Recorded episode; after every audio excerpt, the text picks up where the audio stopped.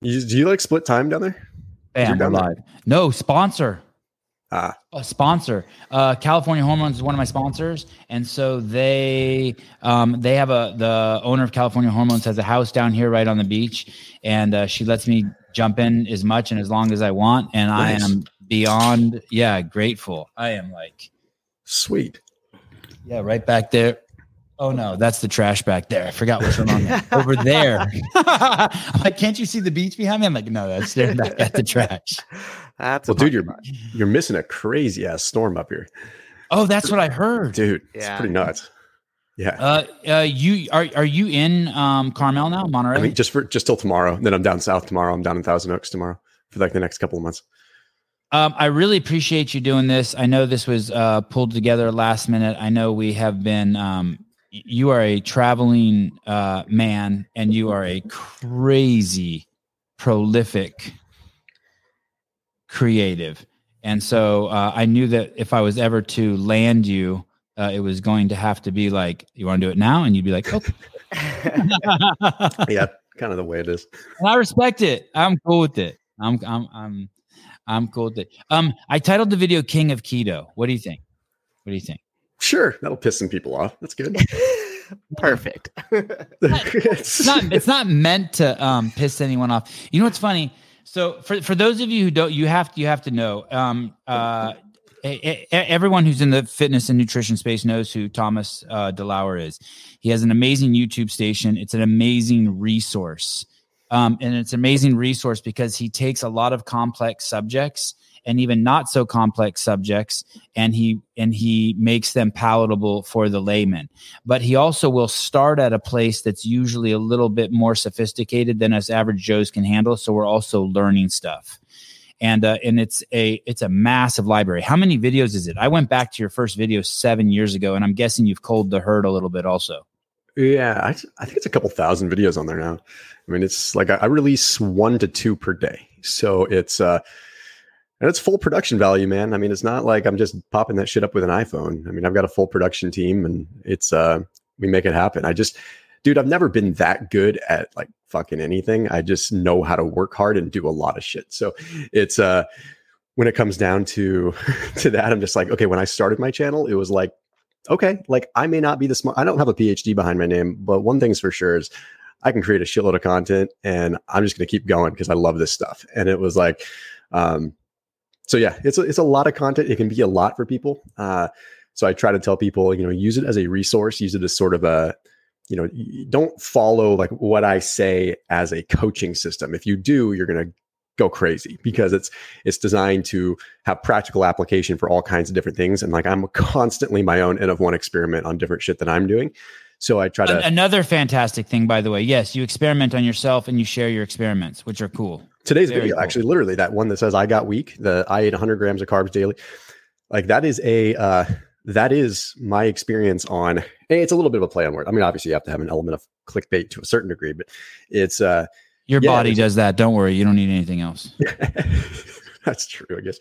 Yeah. So I mean, messing around with that, it's like uh, always a level of self experimentation and sort of reverse engineering what happened, and um, yeah. And then I, you know, I try to put a fair bit of content out there for a lot of my audience is metabolically deranged, right? People that are very that are having metabolic issues, and so it's even though people look at me and they think, oh, this is going to be a fitness channel. I mean, it's really geared towards the average person that is like maybe a little more into like understanding what's happening in their body. So they're already going to be possibly a little bit more of an educated audience just because they're like people that are hey i want to know the why. Like why is something happening in my body?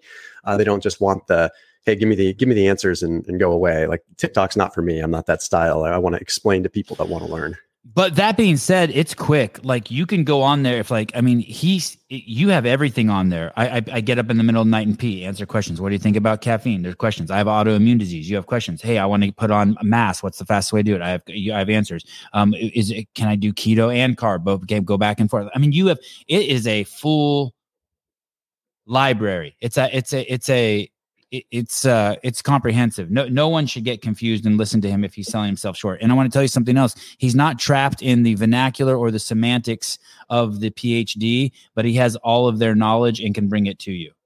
and so it's um, it's really good. I appreciate that, man. Yeah. That really, that's the highest form of compliment that I could have. Because like, I'm not trying to, I'm not trying to be a PhD. I'm not trying to be a doctor. I'm not trying to be an expert. I'm I really am just good at translating complex subject matter.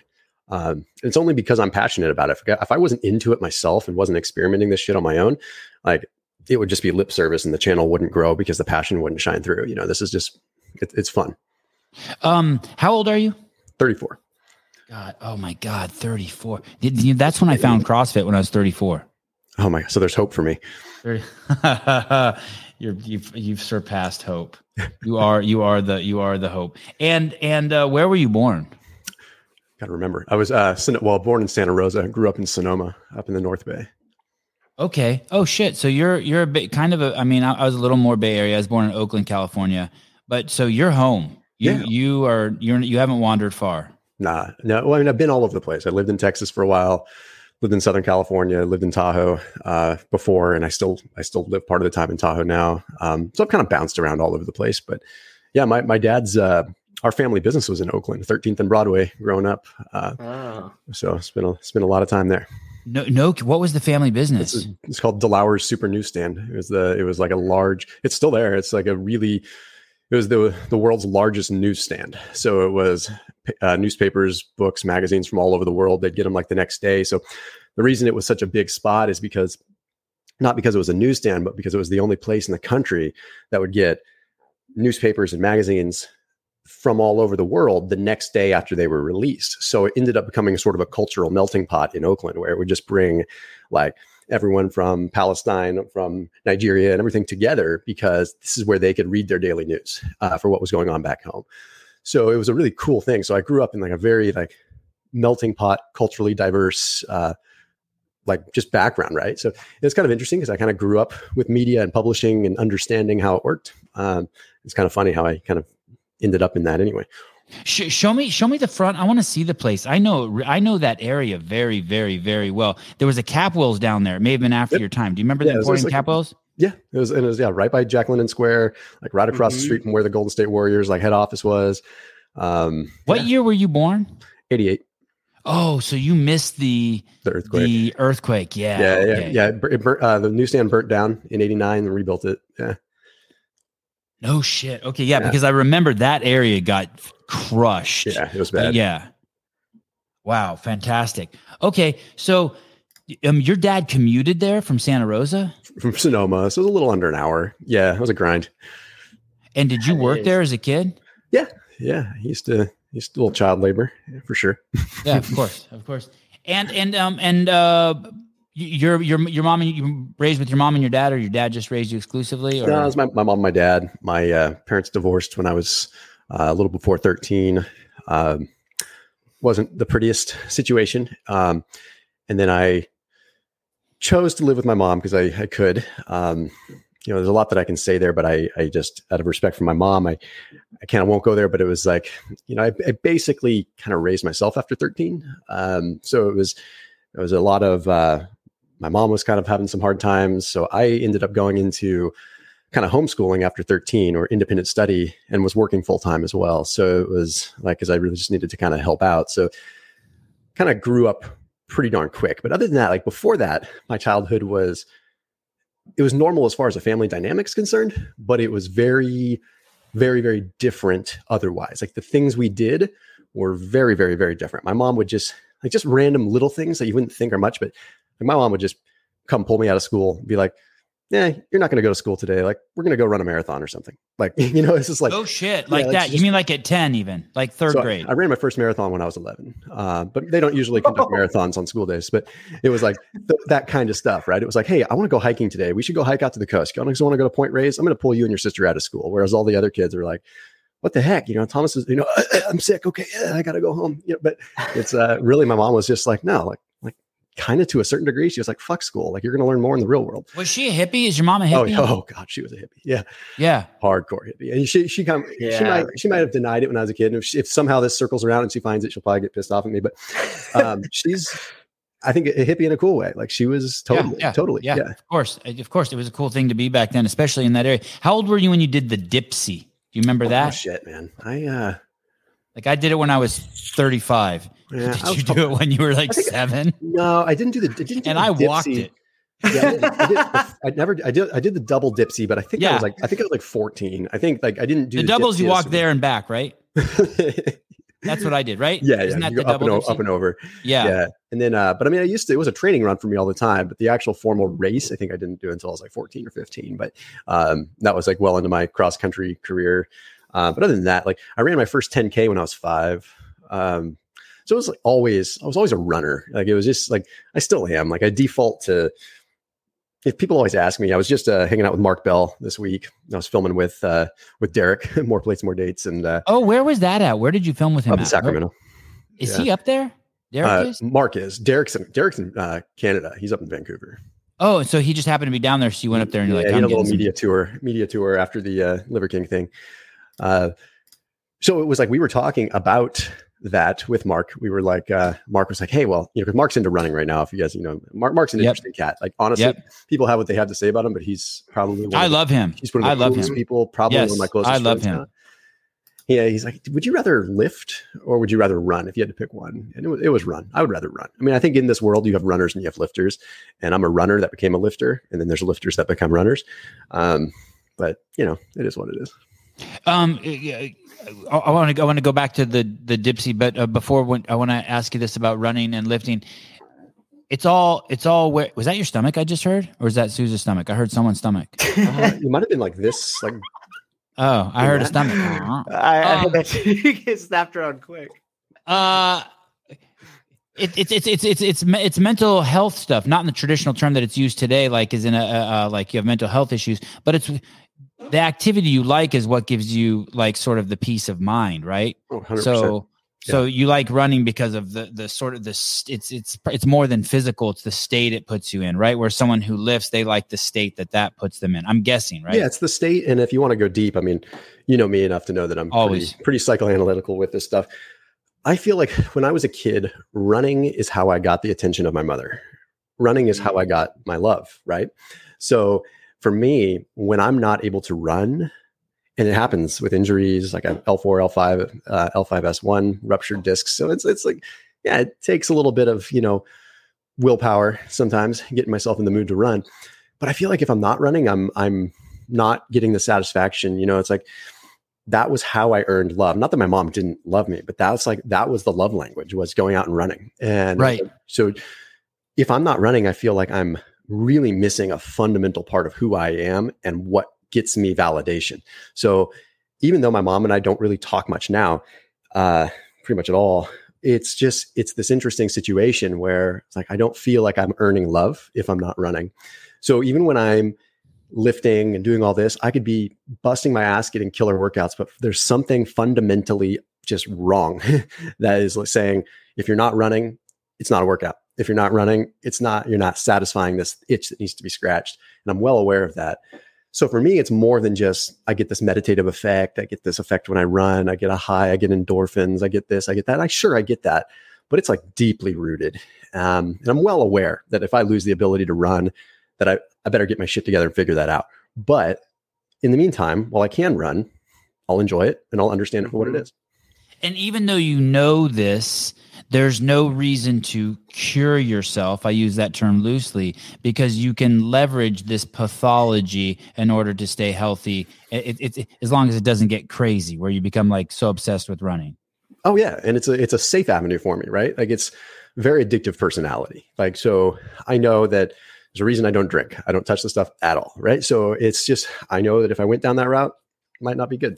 And the same kind of thing with running. Like I, I understand that I get addicted, I get obsessed, and I'm well aware of it. And it's one of those things that if it has to turn and I have to pivot to something else, it's fine. But in the interim, I can leverage that, and it's I'm for a very colloquial way of putting it, it's a good addiction. It's a healthy addiction Mhm. as long as I don't take it too far. Um, and what I get out of it at this point is only positive. I'm not getting anything detrimental other than, yeah, maybe it's a little concussive on the joints. Maybe it's a little too much sometimes, but it's probably better than being sedentary. Right. And I've heard you talk about your running. You you can get um uh you know uh, what in my terms a bit competitive in the shorter distances, but you are also you've talked about after five, six, seven, eight miles, you'll slow down to a nine minute pace and chill. Yeah, I'm not. I'm not in it to go fast anymore, man. I think my, you know, my fastest half marathon time was a hair over a hair over 130. It was like not. I mean, fast, but not that fast, right? Like I was never a. Uh, if you ask Mark Sisson, this is funny. Mark Sisson will say, if you're not running under a two and a half hour marathon, you're not a runner. You're a jogger. Wow. Wow. wow. Okay, fair enough. You're a jogger. Okay, fair Impressive enough. statement. Fair yeah. enough. No, I love Fair I enough. love that about Mark Sisson. Like he's he's got just this uh well deserved modest ego a, a little bit of arrogance that obviously got him where he is and but it's yeah he told me he's like you're a jogger. What? It, well, I know that name, Mark Sisson. What book yeah did he's he the write? he's the uh primal blueprint he uh yeah he was like the oh, oh yes. Okay. he um yeah he he created primal kitchen sold it to kraft heinz uh you know so all the salad dressings you know the ketchup primal kitchen is all him. He created that. Uh very inspiring guy. Like he he was uh you know number seven in the world top marathoner at one point but he and then he was president of the uh, world triathlon Associ- or organization. Uh dude is a dude is a beast. And then he Where, sold where's sold, home? uh, miami. And they sold the kraft heinz for 100 million back in i think 16 Dude looks like a beast. It kind of looks like him right here. It's what, it's what Joe Biden would look like if he was yoked. shit Joe Biden on TRT. Holy shit! It is Joe on like he's TRT. the chicks, wow. the abs. He's just Wow. looking fantastic. Wow. that girl's a little old for Joe, Uncle Joe. But other than that, This guy looks Oh. great. wow. Yeah. Oh my did you say he goodness! Look at that back fat. What would the Liver King say? Oh, I'm just on. Oh, joking, Oh, Brian. that's I'm awesome. just joking, Brian. I love my How that, old did- that how guy's old body's you- beautiful. How old did you say it was? You know, I actually don't know. Uh, he's got to be early 60s, mid 60s. I don't know. Dude, is that That's that's, about as good as you can look as a human being? Oh, Yeah. absolutely. Look at him. He's just impressive, man. He's just a good dude. Like, and he's all about like he's so realistic with his approach on everything. Like, you know, and what's funny is You met him? You interviewed Oh yeah, him? he's been a friend of mine for a while. But the reason that I went out to film with him because I just I, I flew out to Miami to film with him because I'm like, dude, you he out angled me in that.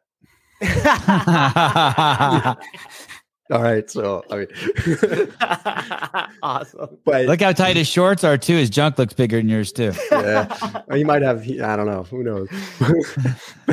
he uh, he was kind of the godfather of paleo. Obviously, he didn't create paleo, but he was really like the loud voice of it, of really that movement.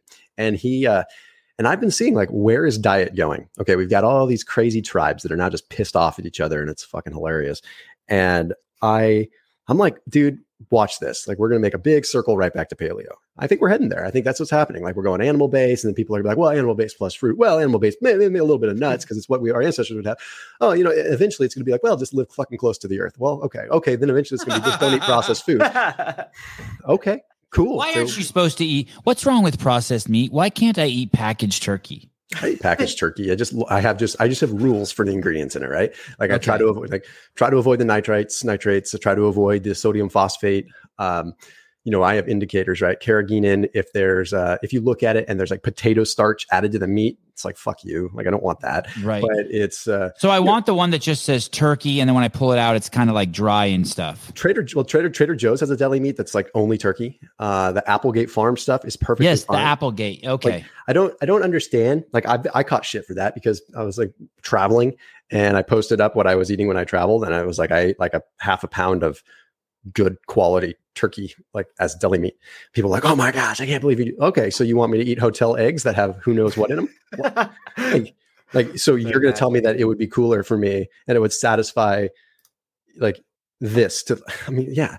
So it's and then what's that? There's one that was sold at Costco, but I think I, I did so many videos about it at Costco that I think they have perpetually been sold out. So I'm pissed off. I should never mention brands in my videos that I actually personally like to eat because then everyone goes and buys them. And Thomas is being very humble. For those of you who haven't been over to his YouTube station, he has over three million um, uh, subscribers, approaching three and a half million. So he's uh he's a needle mover. If he says buy the meat at Costco, bye bye. Okay, you can tell me what it is offline.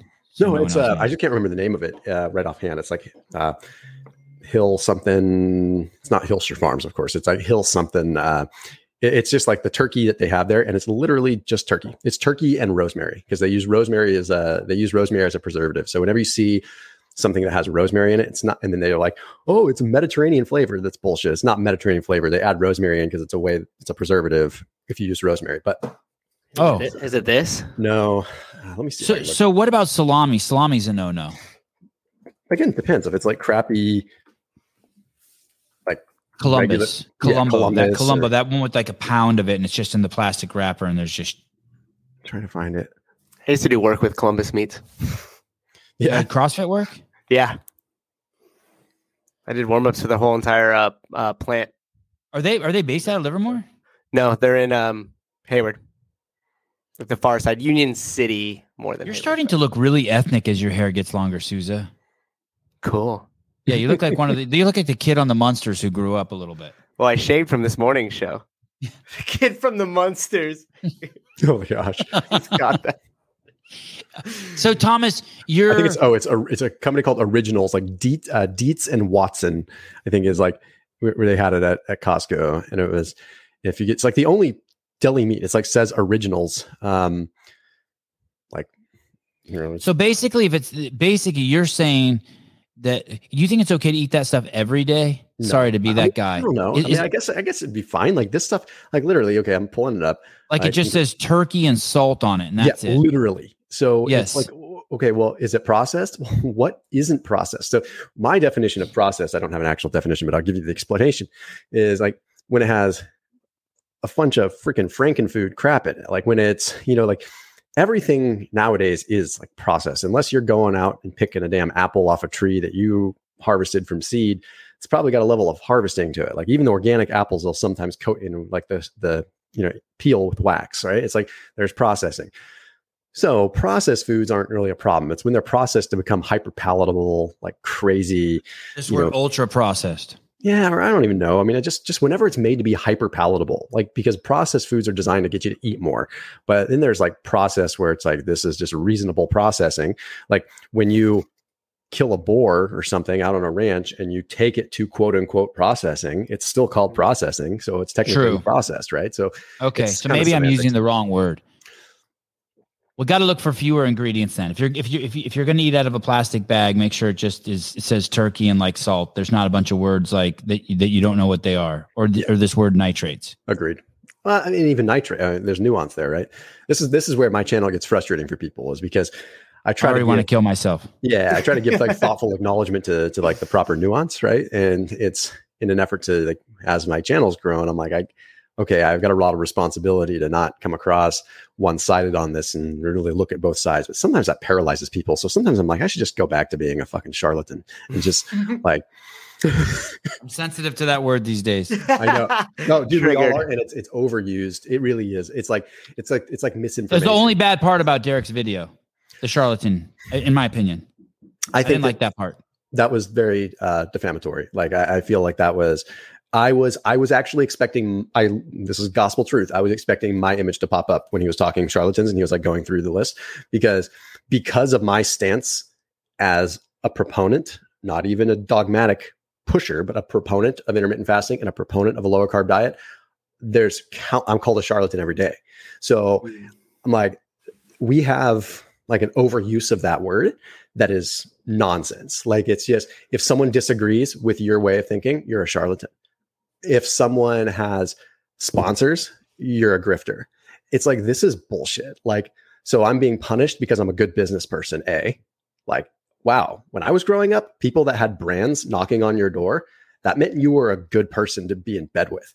Like what the hell? So like I don't understand that. Like how many athletes want to have sponsors? Like just because I'm in a media position, right? And I'm not to like turn this on me and like make it me victim, but Please. point point is is that the charlatan thing like i agree that is not cool. Like it's uh but and not even necessarily with derek's video it's just just in general like the just the or just if something you don't agree with you call it misinformation. Like what? Mhm. like that's just we just can call misinformation on something we don't agree with? Someone said Right, it, someone said it on like my cold plunge reel that i posted today. I just deleted the comment. I'm like fuck this. Like like this is misinformation.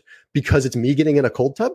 Like with no scientific like nothing? Just me getting in a fucking cold tub like this is misinformation what the like what are we doing yeah.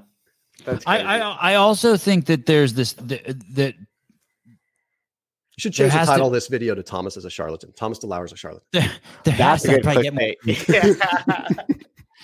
without without context, relativity, and perspective, uh, so many and, and, recognizing the spirit in which things come out of. Um, you know, I, I, could tell you that running's good for you, and there's a thousand people who could jump down my throat saying no, it leads to yeah. injury, mm-hmm. and it's like, well, uh, uh, anytime you take any you try to change your um you know your metabolic health you're going to have to take risk for orthopedic calamity and and and like they don't people yeah. I did i do i do give derek a pass for making that video on the liver king. I, I don't give a lot of people a pass for how they attacked him because i think that that's what he does right? Yeah. He's not an ambulance chaser right? That's his niche. I, I look mm-hmm. around. Did he ever do a natty or not on you? Oh yeah. Two years ago. Yeah. how'd you do? you pass or? yep. Is that like a rite of passage or something? It's like when you made it? Were you insulted? Were you insulted? Well, I had a, I had a, well, no, no, no, I wasn't because uh, I asked for it because I, I posted a video on my blood work about it was just talking about cholesterol on my channel. Like it was people, you know, the keto thing, oh, cholesterol, this. I'm like, let me show you my cholesterol is under t- like 150. Like, so it was a video, like I went over my blood work to show my cholesterol. And we like scrolled through in my video on my channel, testosterone. My total testosterone was like 380 on the low end, right? I'm lean, so I'm not surprised my testosterone's low. Um, but it was like it wasn't a hormone panel, so there was testosterone, a free free test, and a total test. And uh, I made a passing comment on that. I asked for it. I was like, and you can see my testosterone's not that high. Okay, blah blah blah. But it wasn't designed to be a natty or not discussion. So I didn't have luteinizing hormone, follicle stimulating hormone, IGF, GH, all this stuff. So Derek did a video about me right there, being like, this guy's full of shit because look at he didn't do this. And I, within one day or less than a day, I contacted him and I was like, Derek, like, I'm going to go to the lab tomorrow. Like, and I will give you login credentials to my medical portal. And he was like, no way, bro. And I was like, 100%. So he's like, cool, do it. So two days later, we hopped on live and that video's live and we went over my blood work and he was like, I'll be damned. He's like, yeah, you're fucking natty. And uh, what a weird world we live yeah. in. So what a fucking weird world we live in. Dude, so what's weird is, so what's funny is that you guys are gay for sure. I want to tell you that I'm going to do gay or not. I'm going to do Derek and, and Thomas are gay for sure. I want to, I want to officiate your wedding. Oh tell your wife God. I'm sorry I had to come out with this. Jeez Louise so I so I knew that I was going to be filming with Derek on Thursday. So on Monday morning, I didn't tell anyone. I went out and I got like seven hundred dollars worth of lab work done, and uh, I was like, I'm just going to have this shit in my pocket because if it comes up, um, I ended up not getting the results until Friday morning after I filmed with Derek, but I texted him to immediately. I've got him like literally like right here again, testosterone level even actually even lower than last year. I guess I'm getting lamer. Um, you know, so it's like I'm like a 350. You're getting old. Yeah. I'm at like, so I mean, I'll just read it to you. I got, I got 351. Last year was 381 the same time of year. Reference range 264 to 916. Uh, free testosterone 7.2 on the low end. Uh, last year was 8.5. Uh, let's see, scrolling down to estradiol was practically non-existent. So I have practically no estrogen, which is a result of me being so lean. So I got to do something about that. Uh, and so much for all the shit when people say, "Oh, Thomas, how dare you say that fiber is good or you eat flax? Flax is estrogenic." Well, it doesn't look like that on my blood work. Uh, IGF, um, IGF was 270. Uh, last year it was 224 on a scale of 95 to 290. So I'm just on the high end of normal there yeah, it's like, um, and then the luteinizing. This is recently when you went out to visit him. You had this in your pocket. This is Monday, like Monday. So, and then my luteinizing hormone was three point four. Last year was two point six. Follicle stimulating hormone four point one. Last year was four point one as well. So, is that the first time you met him? Sorry, sorry. Go ahead. Yeah, sorry, go ahead. So, so I don't know what any of this stuff. You're luteinizing hormone so. and follicle stimulating hormone are the you know hypothalamic pituitary adrenal uh, gonadal axis. So, what sends from your hypothalamus essentially your to your pituitary to your balls. So if I was on gear and I just got off of it, my LH and FSH would be totally messed up. They'd be all out of whack. So uh, the fact that those are like in a normal range, and they were also in normal range last year and a normal range two years ago, and I did the video with Derek. It's just it's a fucked up world that like I feel like I need to share medical information to. Like, That's why you guys are boyfriend and boyfriend. Yeah, you guys are dating. Let me tell you who's seen my medical information. It's like my weird. wife. hey, but that was that was perfect because now we could clip that. We're gonna title it "Thomas DeLauer, Natty or Not." We have proof. All yeah. capital letters. Well, and there's no, you know, here. Like, can I share my screen? How I think I. Oh, I think so. Yeah, yeah, yeah. And then we we'll just bring it up here. I have no what problem. was it? So is that the first time you've actually seen him uh, face? Like you guys shook hands? Yeah, I mean we've talked a lot though. We've we've. Yeah. I think I do. I go to present. Okay. Like you guys are phone. Share screen. Yeah, Check this out. Yep. You guys are like phone friends. Like you'll actually talk to him. Uh, like we'll text now and then. Um, Okay. he asked me, you know, questions and stuff on on the business practices on the YouTube side. He's still just a kid, you know, like he's he's very mature, but he's he's a kid and he's just kind of learning, you know, a lot of different practices on the media side and stuff like that. Okay. Um, okay, you got this? Yeah, and if you want, you could so you could get out of that tab, and when you go to present, when you click uh, share screen, all the way over to the right we'll say like Chrome tab, and then you could just share that tab if you don't want to share your whole computer too. Oh, okay. So okay, so I'll Yeah. stop that. Okay, so I go uh present. present. Yep, and then all the way at the top of that screen, you should see one where it just says Chrome or the tab. It just says slides. Oh, Google's no, it says present So after you- slides, share screen. Go to share screen. And then, And look at the top of that screen. It should give you three options at the top: entire screen, window, or Chrome tab. No, unfortunately. It just it says screen sharing is easy with two monitors. Okay, okay. Um, so it probably doesn't have that option on your side, only on the host side. Okay, so share it up and then we'll pull. Oh, wait. Yep, now we got it. Okay, Oh. I get what you're saying. Okay, here we go. Perfect. Um, we'll just go through this real quick because I'm actually this is a good explanation of how I under how things. So, uh, my some of my like urinalysis, my like BUN is usually going to be elevated. So, say people will be like, "Oh my God, Thomas's glucose is high." Well, that's because I fast and I'm on keto all the time. So it's called peripheral insulin resistance. Uh, anyway, this BUN number here, that's not that unusual to be high if you've been training really hard. But additionally, this whole AST, the fact that my AST, which is a liver enzyme, is like barely out of range, four points out of range, which nothing, no one would even say anything about that. That's usually indicative of uh, the fact that I my kids were sick and I had a virus. So that's pretty pretty common there. Which virus did you have? Did you have the good one, the popular one? No, no, the R uh, kids have RSV, and I ended up just like picking up in a different way, right? Like it's like we don't get the so this iron is pretty high, but my iron is always not crazy high, but this is this is where I'm just gonna like iron. I, I don't really have an explanation as to why that's high, but this is what Can you just donate blood to get it down? That's what I heard you could do. Yeah, for sure, for sure. But it's like one of those things where it's like it's not that high. Uh, and I was up in Tahoe for the last three months, so iron and RBC are pretty high. Okay, this is what's awesome. People are going to be like, "Oh my god, Thomas has high LDL." Okay, my total cholesterol is 174. Okay, my HDL is fucking high, 63. Okay, last year it was a 32, so it's doubled. My HDL, good cholesterol, has doubled. My LDL is two points out of reference range, or three points out of reference range. So people would say Thomas has high high LDL cholesterol. Well, I thought ahead, so let me scroll down, and I got a different panel called a VLDL. Uh, here we go. VLDL is your very low density lipoprotein. VLDL is the arterial plaque forming one, the bad one. Check out Oh. how fucking low that is. Nine on a scale of five to 40. So that means the remainder of my LDL is what's called light fluffy LDL, which is actually good LDL.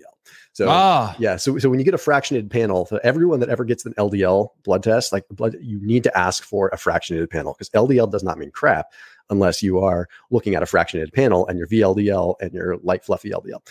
Uh, red blood cell real count- quick, that plaque thing, five to forty, that's basically just junk that could be stuck on the inside of your um, arteries, right? What's that? Where, where at? The, the last one you just showed, it, could be in a range of five to forty. Yours was a nine. It was the it was the plaque uh, LDL. Yeah, this is VLDL, low density LDL, which is going to when you have high levels of uh, inflammation and things like that. VLDL will form what are so if that was white- like thirty six, it'd be like shit. You're probably clotting somewhere.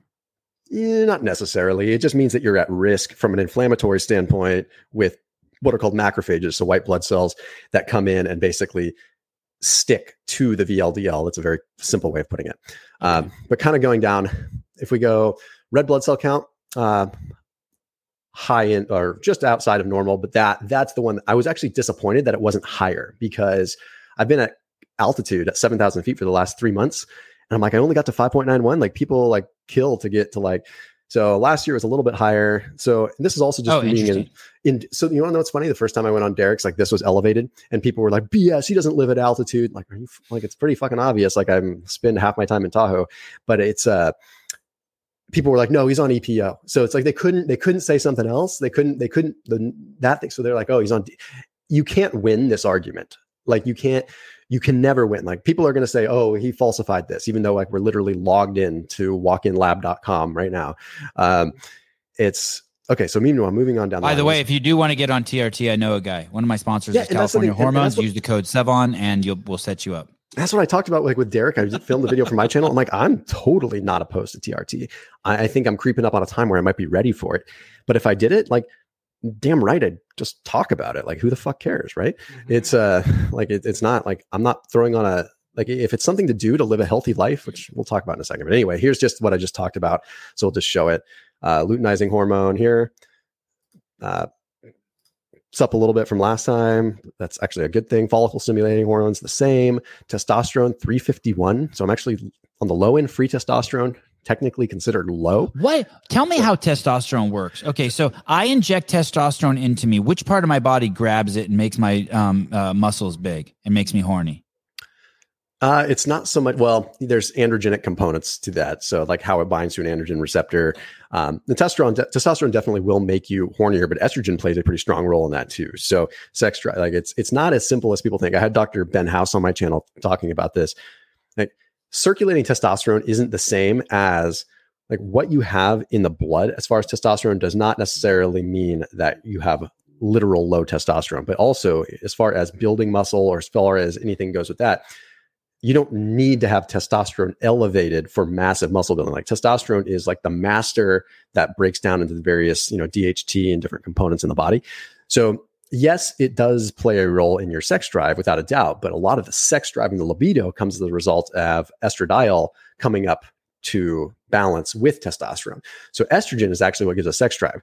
So, well, I shouldn't say that. Testosterone gives us sex drive, but estrogen really does enhance that libido piece, which is interesting because my estrogen is like out of range completely. Like it's below five. So it's like, and that's common when you're lean because estrogen is formed from body fat in a lot of ways. It's uh, aromatase. So that means you're not horny. Well, that's what's wild is like I have sex like six times a week with my wife. So wow, like, wow. Maybe wow. I'm just a like maybe it's just mental horsepower, right? Maybe I'm just like mentally putting through this shit. I don't know, but I don't. But I think sex builds on sex too. Like, have you ever noticed like if you have sex at night, you automatically want to have it in the morning? Yeah, and it's just like if you have it in the morning, you automatically want to have it at night. It's like this. It's like this. It, this feedback loop. It totally is, man. And so like, that's like psychological too. You know, it's like, and also I've just noticed that when I have more sex with my wife, like we are just a happier couple. And like even yes. if I'm not, even if I'm not in the mood, sometimes I just make myself in the mood. Um, we'll blaze through this because it's pretty much done. So insulin like growth factor, and you never regret it, right? You're never like that. Uh, you're never like, oh, I wish I wouldn't have done that. you're always exactly. like, I'm glad I fucking ponied up. IGF is nice and low. Sorry, I'm just blazing through this so we can just put this to bed. Uh, yes. Vitamin D, right in range. Um, in fact, on the um, right smack in the middle of range, like really uh, which is interesting because I don't. T- I, I've been a big proponent of I don't take vitamin D supplements because I don't feel like it's the way to do it. I don't think synthetic vitamin D is the way to get your vitamin D up. Like get out in the sun, eat eggs, eat meat, and then check this out. Like especially if you live in California. This is yeah, my C-reactive protein, which is inflammation. Look how low that shit is, zero point two eight. This is this is the shit that intermittent fasting and keto is notorious for in the literature. But I'm a charlatan if I tell you that my CRP is nice and low and it's probably a result of just my lifestyle, a collective thing of maybe fasting, maybe keto, probably just because I do a lot of cardio and I take care of my body. Um, homocysteine, right smack in the middle, growth hormone, actually on the normal range, high end of normal. So I'm not spending $13,000 on growth hormone. Um, ins- insulin, very, very low. So anyway, that's that. So people will probably grab that, do whatever they want with it. But I'm kind of I'm happy to have it out there. People probably make videos explaining why why that's falsified or something. Who knows? Why you're or or just why you're a normal dude. Yeah, right. discipline and hard work and good habits. Yeah. So. Um, so you're you're you're 13 years old, and um, it, it's fascinating for people who don't understand what Northern California is like. Like it, it it's such a trippy place, especially up where you were at. It is yeah. such a trippy place. It, there's a shitload of money there, but there's a shitload of hippies there. It's this weird uh, mixture of worlds that are meeting. And um, you start homeschooling yourself. So I went into independent study. So it was technically still through the school. So it means that I was able to still participate in school sports, which was cool. Uh, so I wasn't a homeschool homeschooled. I was independent studied. So once I got into my freshman year of high school, I just went into independent study, uh, which means what sports that, did you play? Uh, cross country and rugby. So it was a pretty now, rugby was technically considered a club sport, so I could have probably done it. It was through the school, but I probably could have done it even if I wasn't uh, independent study or if I was like homeschooled or something. But yeah, no, I was just a runner. I ran track one season, but I kind of sucked at track. And and how and how was that? How were your high school years? Did, did you have girlfriends? Did you have good friends? How was that like homeschooling? I met my wife played in high, rugby? met my wife in high school. So uh, Oh, I only had like one other girlfriend in middle school. Uh, you know, it was like puppy love, little like sixth, seventh grade thing. Yeah. And then uh, I met my wife when I was 16. She was 14. A little bit of a cradle robber at the time, I guess. But um, you know, it worked out because we got we're still together. But so yeah, so uh, but you know, if, like, high school wasn't fun for me at all. Like because I because I was independent study and I was only on campus for like a couple electives. Like that's how it would work. So like a couple days a week, I could go go into electives. Um, and the rest of the time I was I was working like 40, 50 hours a week while doing school. So I was just working most of the time. And then uh, I'd go to school and be kind of like, who is this kid? And I was always super skinny. And I was skinny, but I was like, people didn't really like like bully me because I think they knew I was super fit. So they like were kind of like, oh, maybe we won't bully this kid. He's skinny, but he's. he's were you weird? Were you I like was just weird I was just kid? weird. I was Weird? like the I was like the shorts and hiking boots kid. You know. Yeah, uh, yeah, so yeah. oh shit. short, shorts and hiking boots. Um, You just didn't care. You didn't know. You were just glad to get out of the house Dude, and make it to school. and I was like, I mean, I don't want to sound like a dick, but like I was, I was kind of like ahead of a lot of the kids. Like I, I figured out, like I had to work, I had to figure out how to make money, I had to live my life, and I kind of didn't have time for the bullshit. I just didn't really care. Um, Mhm. And I got a lot of stuff out of my system when I was in middle school. Like I was, I was dropping acid when I was in seventh grade. So, Oh, shit. Yeah. So it's like, Whoa. and, and that's the thing where we talk about this stuff. People are gonna be like, oh my God. The point is, is that like I went through weird shit when I was young and got that shit out of my system. By the time I was in high school, I didn't touch any drugs. Like I may have, I smoked pot a few times, but it was like, I got that shit out when I was like young. And at the time that was like, I was like the fucked up kid. That's like weird. Like, you know, and I was like, are people going to judge me for that now? Like, uh, because we live in this weird society now where we might judge people for Oh, their entire past. Are you going to judge me for what I did when I was like 12? Only if you put it on Twitter.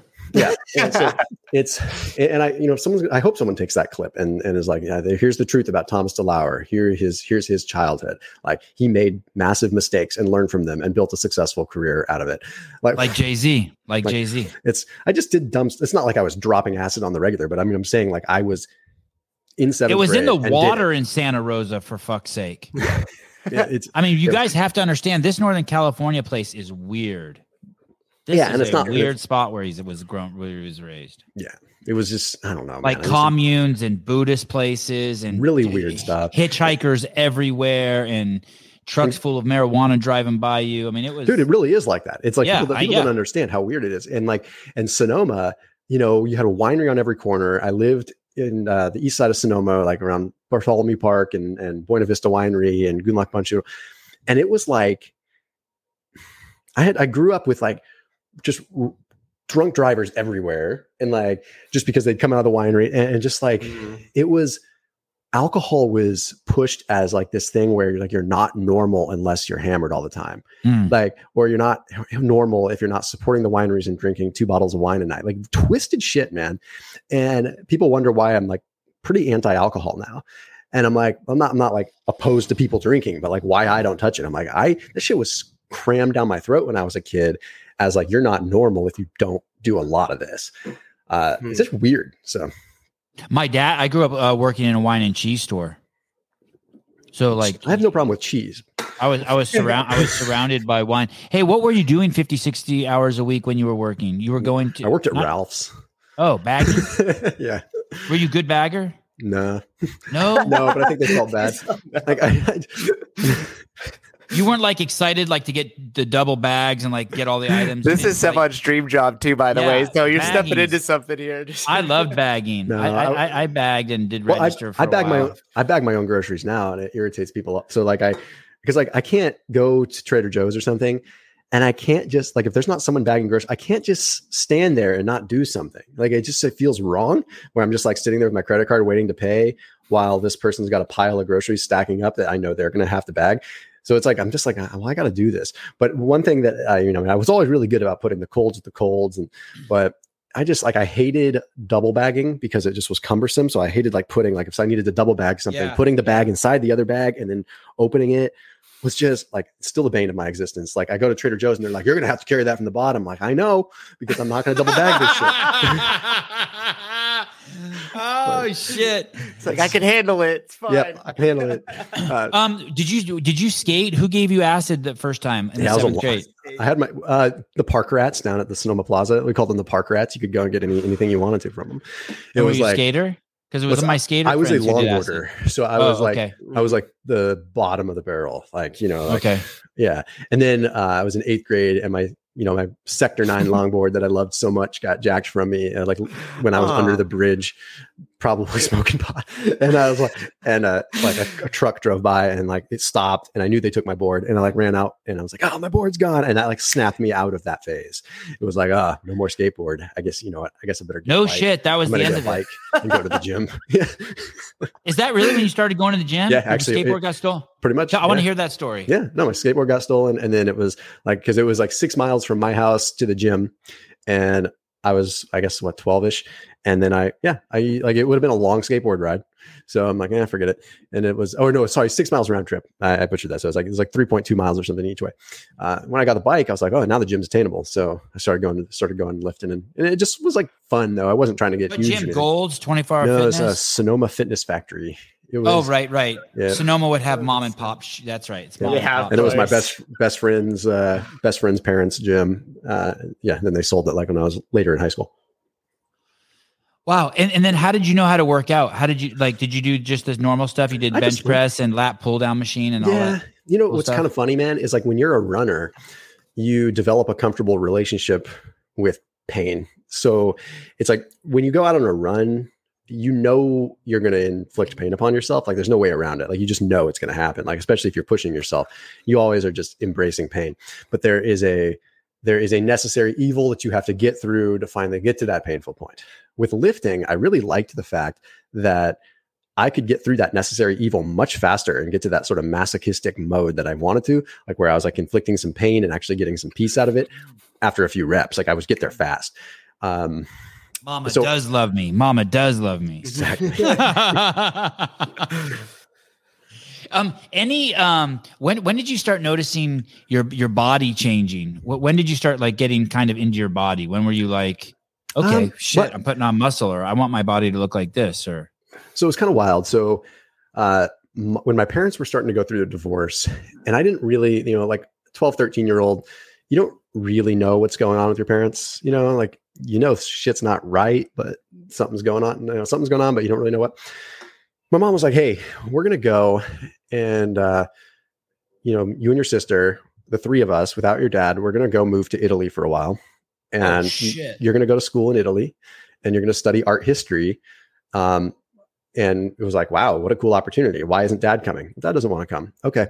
Uh, you know, I'm going to miss dad. Yeah, that's fine. He'll be fine. You know, it's like, so it's one of those things where it was like weird. Didn't know the whole story. I didn't know that, okay, things were starting to not be good at home anymore. And that was it.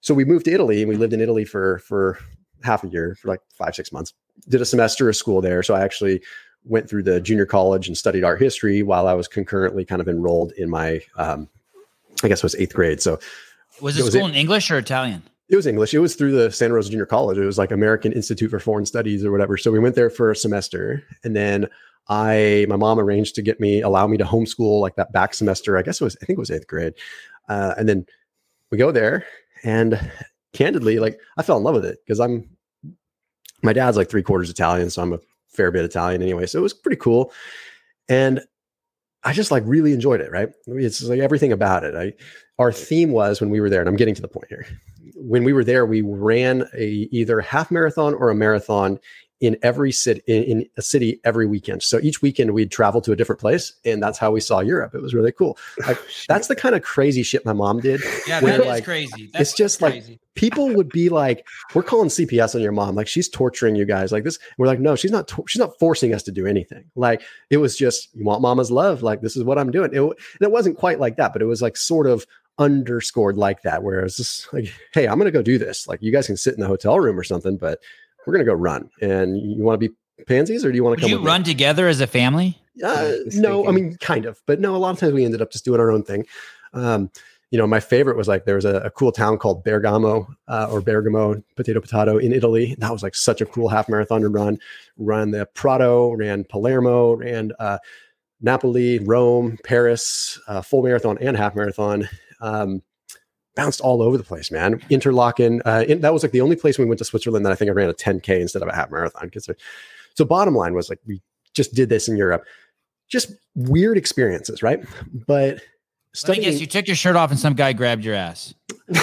uh, no, but the weird thing is, is Italy, like mar- that's the weirdest thing. It's the only place I've ever experienced where people will go for a run a marathon, stop halfway, smoke a cigarette, and have a cappuccino, yeah. and then jump right. Like cat- yeah, like at CrossFit events, they used to smoke. The, the teams would be smoking cigarettes at the break. It was awesome. Dude, and they're still running like a sub two thirty. I'm like, what the hell's going on? Uh, but anyway, I, I, actually kind of fell in love with uh, art history a little bit, like a like a total cheesy weirdo, and I, I really liked it. And uh, this is going to sound so lame, but I actually at that point realized like, hey, it's kind of cool. I kind of want to bodybuild a little bit. Like this is kind of neat. Like looking at like how this is art and how the human body can actually be art. And I kind of got into it. Um, so I started statues, like through statues. Yeah, statues, and just their appreciation for like the human body in general, like right, how they like how they would look at it from an artistic, um, you know, and just sort of that appreciation. So kind of got into it in sort of a weird way. Then, uh, yeah, we had some other weird, like my mom, when I was the youngest person at the time to ever complete the John Muir Trail. So we backpacked from Yosemite to Mount Whitney. So it's 226 miles. So I think I was 11 the first time and 12. Then we did it again the next year when I was 12. and it's like, that's the kind of shit that my mom was just like, we're going to go do this. And like, people like, you guys are insane. Like, you're going to take, you're going to go out and backpack for 14 days. And we ran out of food the first time because we didn't know what we were doing. So we just, we went four days without food. And you're always supposed to pack uh, anyone that backpacks knows that you always pack your emergency food is food that you despise that you would only eat in an emergency. So we had like Vienna mm. sausage as like a couple of our emergency. So we lived on like a can of Vienna sausages between my sister, my mom, and I for like four days, wow. bumming bumming food off of other people whenever we could. And that was like the coolest experience. And, you know, we got caught in like this it was just crazy storms. And then the second year, my mom was like, "You guys want to go do it again?" We're like, "Fuck yeah, let's do it again." And we did it in like ten days or eleven days and cranked it. So that was cranking. You're lucky like, you didn't turn into a drug addict, dude. This is all like your life was so extreme that like how are like I've never talked about this shit publicly. You're getting the first, and I, I was like, I know that you pull this shit out of people, but I'm also like, you know what? If there's anything that like I just want to like be able to talk about this stuff. And my wife's in the process of writing a book just about like our life and because we both have had crazy just experiences and people just don't I think I'm at a point where like I've been getting so much hate online just because I've grown so much and like I've like my brand is big and I'm just like you don't people think that I'm just like some pansy ass that creates YouTube videos like you don't know me like mm. well you know what's funny is I look at you and I just think everyone loves you but I, I mean I've also met you in person a couple times and you're you're a sweetheart of a man I mean it's it's obvious same with Mark Bell I mean when we were all at that party at Greg's house it was kind of crazy how sweet everyone is right yeah. Mm-hmm. It's just such no, sweet, gentle people. I, mm-hmm. I I'm I'm probably not pansies, like, but, but but gentle souls. Definitely sure. not people, pansies. definitely not pansies. You're no no I one would ever meet you in person and think you're a pansy. By the way, they'd be fucking a, stupid. Definitely not. One of my vices is I'm a like I'm, i totally am a people pleaser, and I totally like yeah I'm aware of it, and it sucks. And like I I really do take shit to heart when I'm not I'm like, how can I, how come I'm not making everybody happy with this content? Like I'm so nuanced, I'm so balanced, and then someone calls me a charlatan or something. I'm like, this is bullshit. Like I'm I'm like as balanced. Like, and the, the fact of the matter is, is that like yes, most people appreciate what I do, and they really do, and 99% of them do. But it's always the loud minority that you hear, right? And like for someone that really does take this stuff seriously, and this is like I put so much heart and so much work into what I do. When someone doesn't take the time to actually consume the content and passes judgment, it irritates me because I'm like, did you watch the fucking video? Like, really? Like, did you did you see that I actually meant it? And then you get guys like I and I, we since have kissed and made up, but you got guys like Layne Norton that like in the beginning like would just watch a second of my video, turn around, plastered around. So I ended up with like this name from some of the calories in, calories out crowd that I was like an unreasonable piece of shit. And it's like you guys like I don't think he comes across like a very nice man. I don't consume his content. Well, he's come a long way. Let's put it that yeah. way. Like, yeah. and he's aware of that. Like, Layne is a very smart guy, and he's got a lot of history of being bullied and stuff like that. So he comes across. Oh no shit. Yeah. Oh, well, when, when you, go figure. Go when, You, when you know him, you right. realize that right. like this man's been hurt like bad. And like he and I have become, we're actually speaking together uh, at Low Carb Denver, which is funny. Oh God, that makes me so happy to hear. Yeah, that. like well, it's funny because he's still an anti low carb guy, and I'm obviously pro low carb but we find middle ground where we like, you know what? The shit that we actually disagree on is like 5%. Most of the stuff we actually do agree on. Uh, it's just this loud aspect. So social media is just like everything we've seen with Liver King. It is a good segue into that. Like it's so like it's so weird. There's zero compassion for anything. Like and like zero compassion. And people fuck up and people do shit. And I'm not condoning what Liver King did at all. Like he lied bold faced to people. That's the problem here. I don't like the drugs. That fucking sucks. Let me let me let me ask this though. Doesn't every who, who hasn't lied? I, am not ju- I'm not justifying it, but I don't understand. So he lied. It's more than he lied, right? What, what are they? What are people really upset about? That they put their faith in someone online Probably, probably. and they got hurt, right? Yep. Or yeah, because when you really think like, okay, because only one of the things he said was a lie. The other nine things he says are true.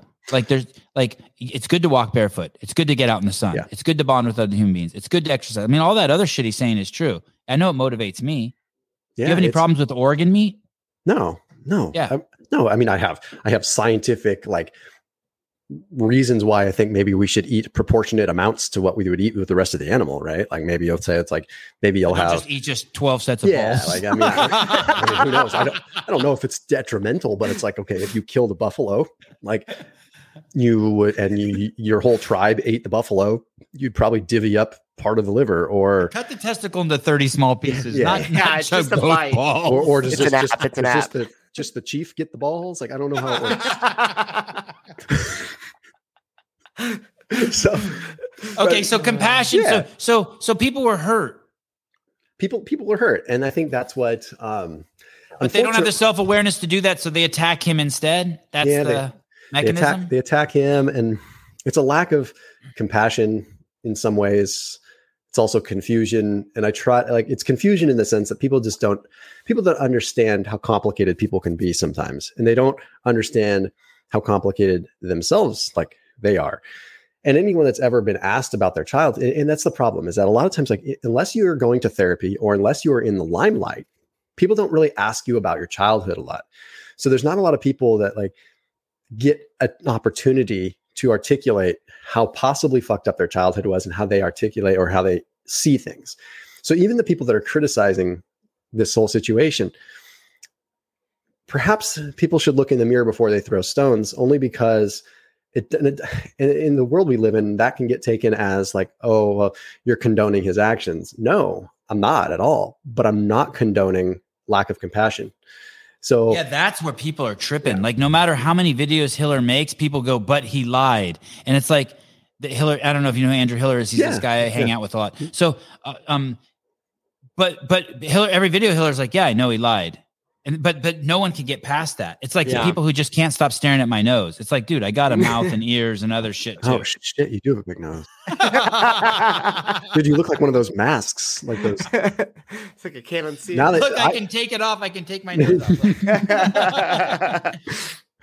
Yeah, it's it's bizarre, man. Like with what was your first reaction? Did you get angry at him, or did you want to lash out? Did you? well, I knew he was on gear. Like I, you know, Oh, like for okay, so like, you I- never. I just like How about when you heard him deny it? Did did that anger you, or Yeah. no? You did you just think, oh, it, this irrit- man's hurting it inside? irritated me, but uh, like it irritated me that he dug his heels in so much on it. Mm. uh, because like as someone that had given him my platform to share things he came on my channel i think right after yours like you were like Okay. the first person i think i was the second person that he went on air with Uh, but he did. Uh, um, first he did Paul Saladino. oh okay well it Yeah, doesn't and count then, 'cause and they then, know and each then other us. Okay. but but yeah, it was like That's what we said too. so it was like I gave him this platform in a very unbiased way. Like I I uh, I had created a video talking about his tenets a little bit, and going into typical Thomas DeLauer biochemistry fashion. I was kind of like explaining the benefits of certain things that he does, but also questioning why someone would eat raw liver because it doesn't seem like you get more nutritional value. You get more nutritional value if it's cooked because it there's enzymatic actions and whatever. So I kind of brought that up. I was like, man, that's the part that you don't have to eat it raw, guys. Like, um, anyway, so his team reached out, and was like, hey, we think he deserves an opportunity to sort of defend. I was like, well, there's no defending. Like, I was very neutral, but sure, I'd love to have him on. Um, so he came on, and it was just, you know, it was a little bit, it felt scripted on his end a little bit because they didn't want to deviate from a certain thing. Definitely wasn't Mhm. as deep as yours went. Um, Did you ask him if he was on steroids? No, because I just like. So I didn't ask him Yeah. either because I didn't. I don't want to put anyone in. I don't want to make people lie. Like Dude, if I I'm already judging you and think you're on steroids, why would I ask you if you're on steroids? I, I think it's Yeah. mean. it's it's just, and I don't feel like. And Maybe that- I'm a that- shitty interviewer. That's why I'm talking about it with you here. Like I am. People are like Thomas. Why aren't you doing a Liver King video? Because it's regularly scheduled programming on Thomas DeLauer's channel, and I have shit to do and people to help and content Right. to create. right. and I'm not going to like waste like I've got 40 people in their 40s and 50s that are just trying to not die watching my channel.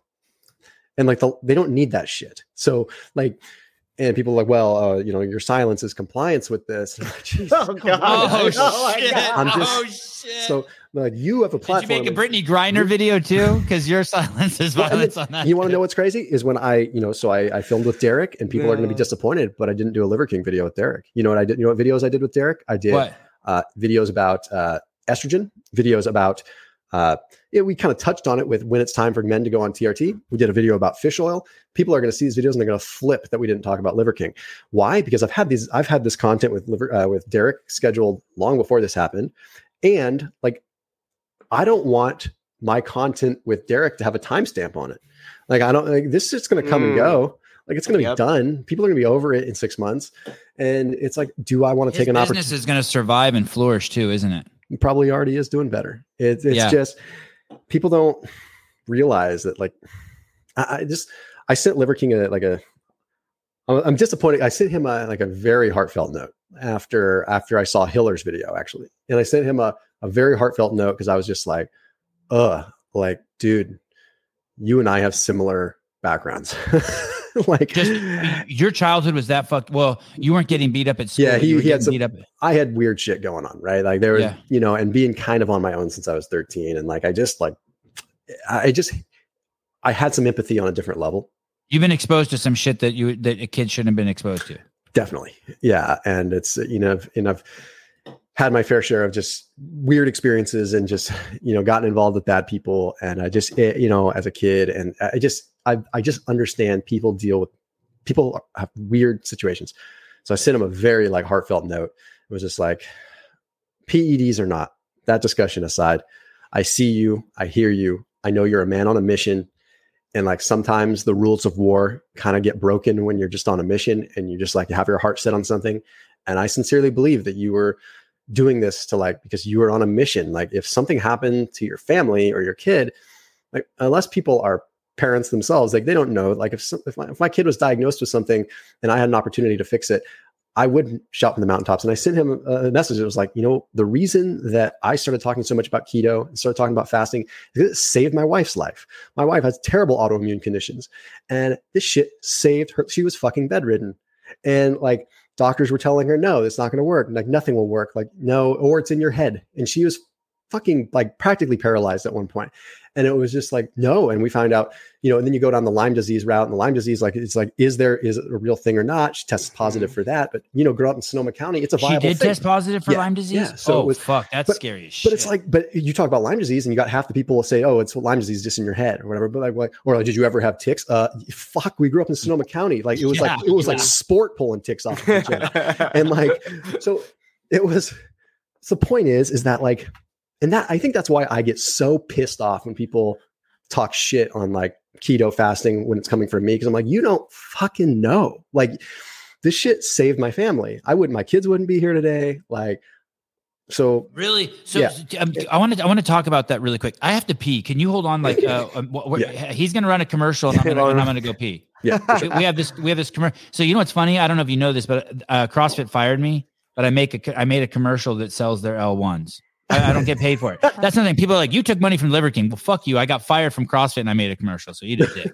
All right, I'll be right back. One minute. all right You don't even have to want to do CrossFit. You don't have to want to be a coach. You don't have to want to be a trainer. If you just want the operating manual to your body, it's not just Forging Elite Fitness, it's the operating manual to the human genome. You'll take this CrossFit Level 1 seminar and you will walk away inspired. From the second you leave, your entire life will change. You will make significant changes to your life because you are excited. You will you will start tweaking with your diet. You'll start tweaking with your movement. You'll start tweaking with who you hang out with. everything will take a shift. For some people, it'll be massive. For some people, it'll be a little bit. No matter what, you'll move towards a better life. Everyone is going to sense it in you that you are more accountable, more personally responsible, happier, more helpful, more, more thoughtful human being. And you'll be nicer to look at. You might talk too much shit about CrossFit, but Nice. Hey, so so how fascinating is this? You have you have Jordan, you have Jordan Peterson and Mikhaila Peterson, you have the Liver King and his son, and now you got Thomas DeLauer and his wife. Uh, right? Th- th- These are these are these are similar stories, right? I- I'm Yep. assuming you've heard about Jordan yeah. Peterson and, Oh, yeah. and his and his daughter. Um, so when you meet, you're 16 years old and your wife is 14, and you meet her, um, and you're just two healthy kids. Yeah, we're just we're, we're active, healthy kids. Like we're you know we're hiking all the time. We're you know both into horses, and, and we're just you know so it was like always horseback riding, always hiking. It was yeah, super healthy, and you know it was like then we just like you know everything else we you know life kind of happens and then we we moved to texas i end up kind of in a more of a corporate setting and Together, you guys moved to, to- together, Texas, as boyfriend and just- yeah, girlfriend. yeah, we're just like screw it let's get out of here like so you know and, You're not and- you're not married. We got married well we so no we did get married. So we got so that's that's an interesting situation in and of itself. So i enlisted in the air force and Oh ended up shit! yeah it ended up so we got married prior to that. And in boot camp i got medically disqualified out of the air force because i didn't disclose that i was prescribed an asthma inhaler when i was 12 so it was it was like ended up just with a erroneous what's called an erroneous discharge basically where they're like this shouldn't we shouldn't have ever let you in in the first place because you have asthma and it wasn't like it Hmm. didn't it only came up because i ended up in uh, a hold squadron because i kind of like you know the tuberculosis tests they give you uh, where they like give you a pellet they like inject put a pellet in your arm and then if you get a raised bump around it well for some Hmm. reason i got the raised bump but i never was exposed to tb so i got kind of quarantined for a second because they're like oh yeah tb um, but with that then it just kind of went into this questioning and they kind of look at medical records and everything. They're like oh well you were prescribed xanax and you so you have anxiety? I'm like yes. And you have asthma. Like those are disqualifying factors so it was kind of like I was threatened with a fraudulent, and I was like, "Well, this definitely like no, like guys, look, like I I already have like qualified under Warhawk standards as far as like how many push-ups I could do, everything like top notch, one percent."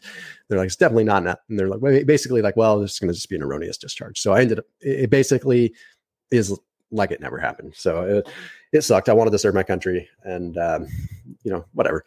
It is what it is. I mean, had I done that, I probably would have been a lifer because I wanted to. I wanted to really like do that forever. Um, Were you 18 at the time? um, yeah. Yeah. Okay. Yeah. So my, you know, my wife. So we were prepared to go wherever I was going to go. You know, my sister was uh, Air Force Academy, so she was uh, at the time a second lieutenant. My wow. brother, my brother is officer in the Coast Guard. He's now, um, I think he's a he's a commander now. Uh, so it's like, yeah, like come from a you know like All like, overachievers. All the kids turned out good. Yeah, I guess so. You know, so yeah, so we yeah, so we, we were technically married. We eloped. We never had a formal wedding, and um, yeah, man. And then I got out of the Air Force, and or I shouldn't say that. I, I honestly I don't even feel right saying that's why I don't really talk about it much because I'm like I, I can't call myself a veteran. I can't like you know like it, it would be not. Let's fair. just say you got kicked out for doing drugs. yes, Xanax and an inhaler. Yeah, well, the, the biggest one was like I was because like I went to a lot of psychotherapy when I was like 13. My parents divorced, and like there was a lot of rough stuff. So like I had a couple years of pretty intense psychotherapy um, because of that. Uh, Do you think that psychotherapy did more damage to you than good? I don't think it did anything Oh, interesting. Hmm. because I like I was just like I, I I was I don't know like I just felt like I just wasn't really doing it. I just felt like they were needling all the time, trying to put me on meds. Um, you know, and I ended up kind of addicted to benzos again when I was like 19. You know, so it's like it kind of ended up being just a problem, and uh, it was like then you know I kind of found bodybuilding. I'm like I want to gain a bunch of weight, so I like tried kind of bodybuilding, and that's just how I got fat. I mean, I just ended up like lifting one day a week, and my whole life went to shit. And I was like anxiety all the time, so I was popping benzos. What are Dude, like- benzos? like is Xanax benzodiazepines. Like Oh. so, it was a shit. And you got up to two. So your girlfriend knew you when you were skinny Mhm. little runner kid, and you blew up to two eighty. Yeah, dude, I was a, I was a, it, was a, Wow. it was a dark time of my life. You know, it really was. There's some people- pictures in the notes. Did I send you the notes, Susan? And people are like, well, how come it's only like the same five or six pictures? I'm like, well, because I didn't take a lot of pictures of myself then. Like, I didn't like myself. I didn't like the life I was in. I was never, um, I actually thought it was a lot of pictures. I'm like, damn, there's a lot of fat boy pictures of this guy circulating. uh, there's like, yeah, there's like six or something. I, I just like, yeah. I mean, the thing was, it was, it wasn't, my life just kind of was weird. And then I got into kind of the corporate world, kind of started having some success there and kind of started to pull my head out of my ass a little bit. And I mean, it's a very long, long story. Kind of That was in Texas. So I kind of I gained a lot of weight actually before we went to Texas, and then by the time I moved to Texas, we were actually started. I was on my way losing weight. So actually, by the time I was in Texas, I was in the process of losing weight. So by the time we were like stable in Texas, I was kind of in that transitional phase. And that was you were using a ketogenic diet to do it. Actually, I started with fasting, believe it or not, uh, and then I went to keto. Yeah, And, and, and fasting meaning intermittent fasting yeah. or like intermittent real fasting, fasting? just worked. It just worked for me. Yeah, both for sure. Intermittent fasting on the regular, and then I was doing like two day fasts. So it just worked. Uh, you know, for anyone that is a someone that has an addictive personality, fasting is well dangerous, but also works really well because it's so like I needed to be put in a box. I'm still that way. Put me in a box. Like, tell me there's like just say here like this is what you can do, this is what you can't do. Uh, and it's very clean. Like I don't like gray areas. I don't like blurred lines. It's just worked really well. So it's like, yeah, I saw like Fergie show commented weight gainer 3000. That was kind of me. It was like the, uh, I always said it was like the, uh, the Cartman thing. It was like, I, I'm going to get big. And then I just got really fat and really depressed. And Did then you drink alcohol back then? not too much. No, No. occasionally what I needed to do for, uh, what I needed to do just for work, because I was then at that point, like kind of in the like recruiting world. So I was like, it was very high stress, commission only work, you know, in the medical world. And then after I got, I got my life together, after I lost weight and before I started this brand, I was part of a, an ancillary lab services company where I was essentially, my job was selling to doctors uh, ancillary lab services. So salivary cortisol testing, uh, various fee for service practices within, you know, for people to add into their practices. So I learned having my experience on the executive side of the healthcare world and then going into more the physician side, I really learned how to articulate biochemistry to physicians. And that's where like I picked all this stuff up. I'm like, I, I love this stuff. And damn, You I'm even had to dumb it down for them. well, that's what's interesting is I talk about that, and some people give me shit for it. And like physicians are like, they're very most of them are very open about the fact that like nutrition, like you do have to dumb, dumb things down for them. Like they have their Newtonian physics, like kind of look at things. And if you're thinking outside the box, like they're not afraid to admit that you need to explain different things to them. And being able to explain how to apply it in a business practice for a physician is difficult too.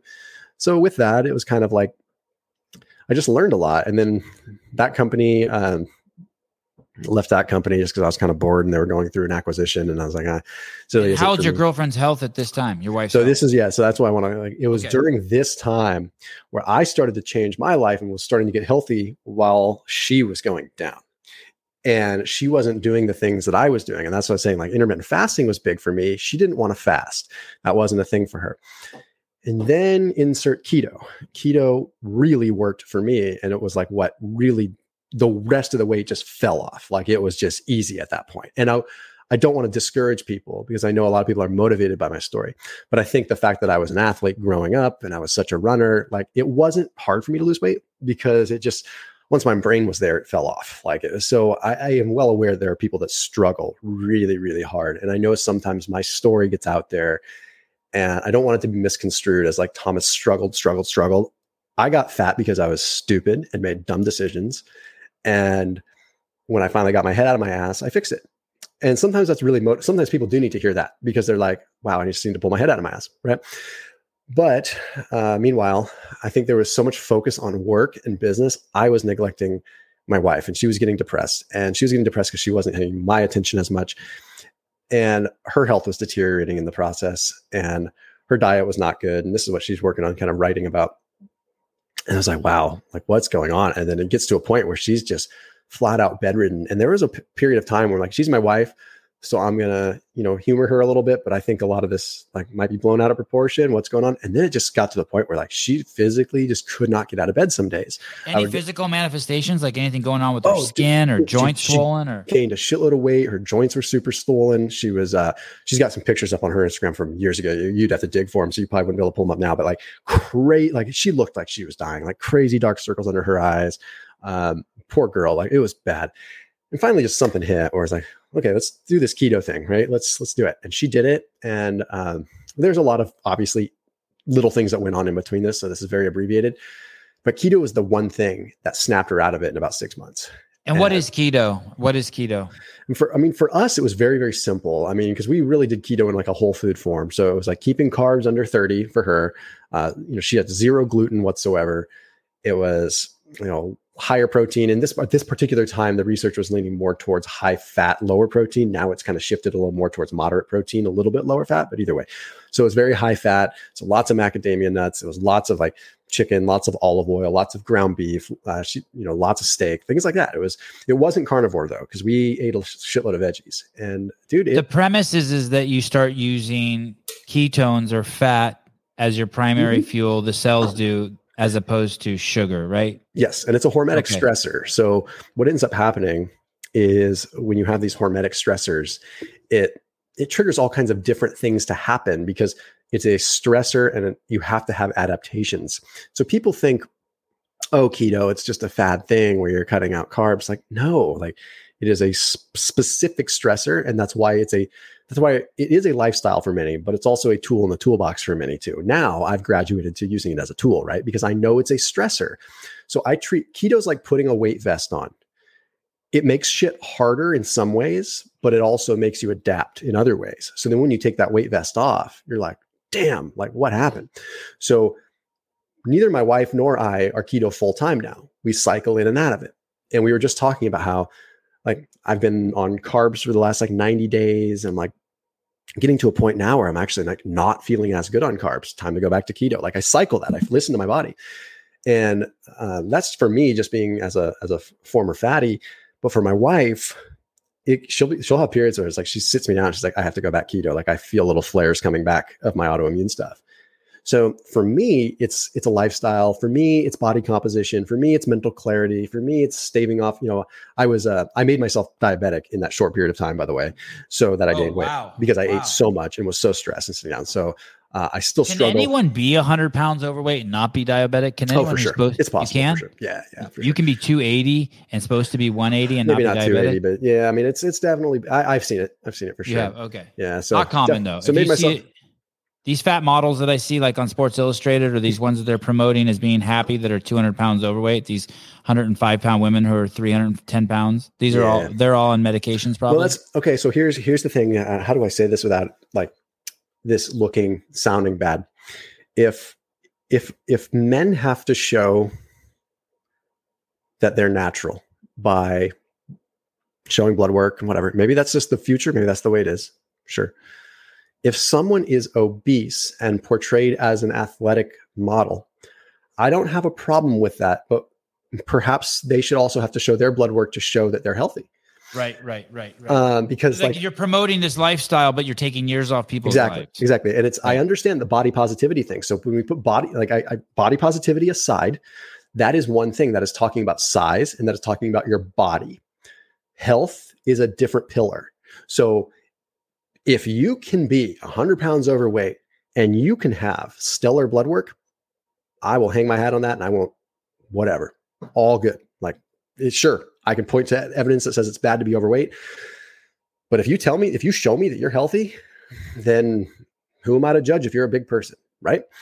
But if you are a, like very, very morbidly obese and your blood work shows that like you're dangerously, dangerously unhealthy, that's uh, that's a serious thing, right? So, um, and you're promoting it, and you're promoting it. Yeah, it can it can be scary, man. It can be scary. Like, and I try to like again when we talk about the world of compassion, like I try to really be compassionate to that situation. Like, there's some people that really, really, really, really, really struggle, right? So, um, I want to be compassionate to it too, but it's it's like, hey, um, I I recognize a park full of heroin addicts when I walk by, and the park's just full of people shooting um, drugs. Yeah. And and that's what some of these Instagram accounts have become. They've become a haven of codependency of people Yeah. supporting each other's um, you know, Twinkie habits. And like, hey, dude, like you're you're shortening your life. And they're doing so much damage to their body at such a young age that they've bent the frame of their car. You know, Yep. you, you see Yep. 12 year olds and you're totaled. You'll never have a regular body again. You, you've Yep. done, you've taken it so, so far out of whack. And that sucks. No, totally. That's yeah, it's definitely it's a tough it's a tough one because it's like I I get what they're trying to do, but it's being done in a in a way that's promoting something not safe. so So, But- so what your wife, how, how quickly did she get better? Say like I mean it was six months to a year. And like I got my wife back, man. It was like she I didn't realize in that time how like we didn't have the fun we used to have. You know, like I've been with my, it's gonna be what I think it's gonna be 18 years that we've been together this Crazy. January. And I'm like, man, I think my lucky stars every day. So it's just because like she's my she's my buddy, she's my best friend, she's my, you know, it's like it's just awesome. And she's fucking hot. Yeah, she is hot. So it's it's like I don't I don't want her to go back to being like that. Like that was. Were you scared that you might lose her? Uh, I don't think I ever got scared like death wise. But here's the thing. I mean, but like when she was so unhealthy, like she would go to the dentist and they would give her like the shot of Novocaine, and she would get a reaction to the Novocaine because her body couldn't even handle that, and she'd start going into like weird convulsions. So her body was so fragile and messed up. So it's like that's just an example, right? So like it got to the point where like she would yeah, she just simple things like going to the dentist would scare me because I'm like, is her body so fragile that she can't even handle this?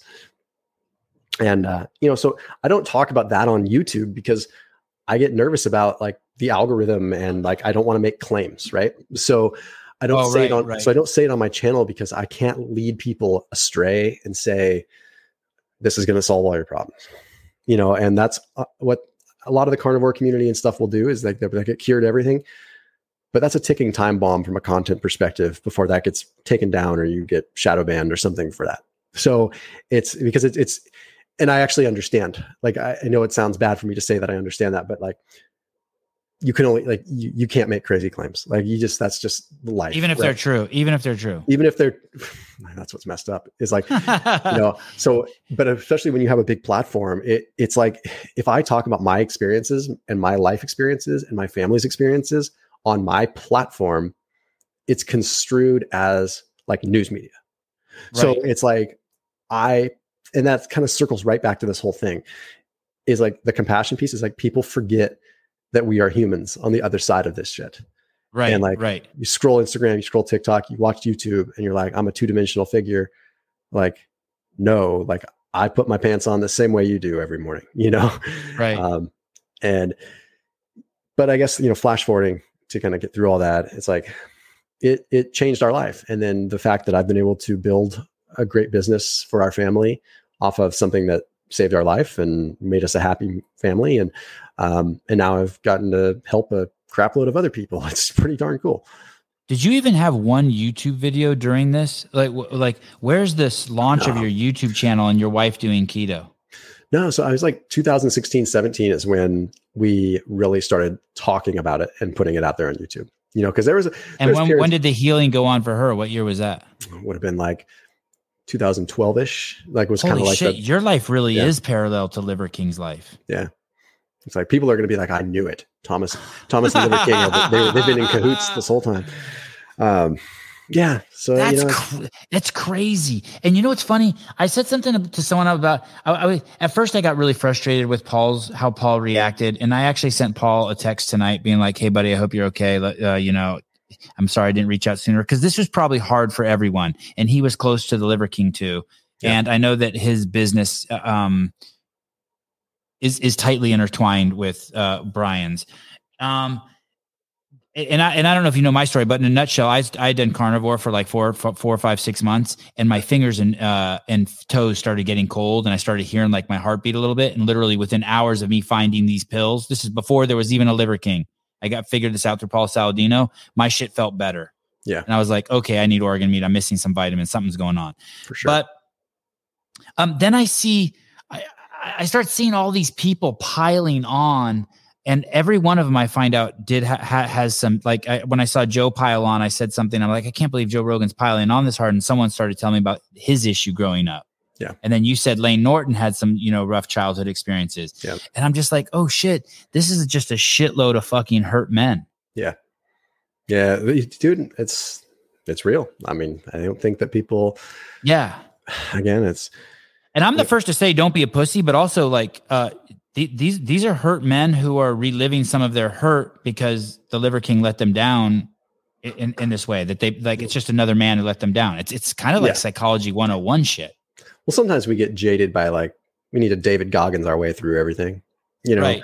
Right. And I'm all I'm all for pushing hard. Seriously, like I mean, you're talking to someone that like I push it probably way too hard in every aspect of my life, but like you can also push it hard in your retroactive analysis of your life and understand like why you like why you make the decisions you make and like why is no one asking these questions about Liver King?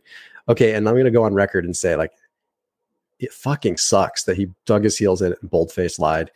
And a lot of people, for whatever, like the people that are hurt by it, I try to look at the same thing. Like, what happened in your life to why you are so hurt by this? And I think with social media, people hang their hat so much on what on, on these figures. And in liver case of Liver King, like he's a real person, but he's cartoonized this this thing, this Right. image. So people forget that even that it's a cartoon, but it's a real person. But they have hung their life on it.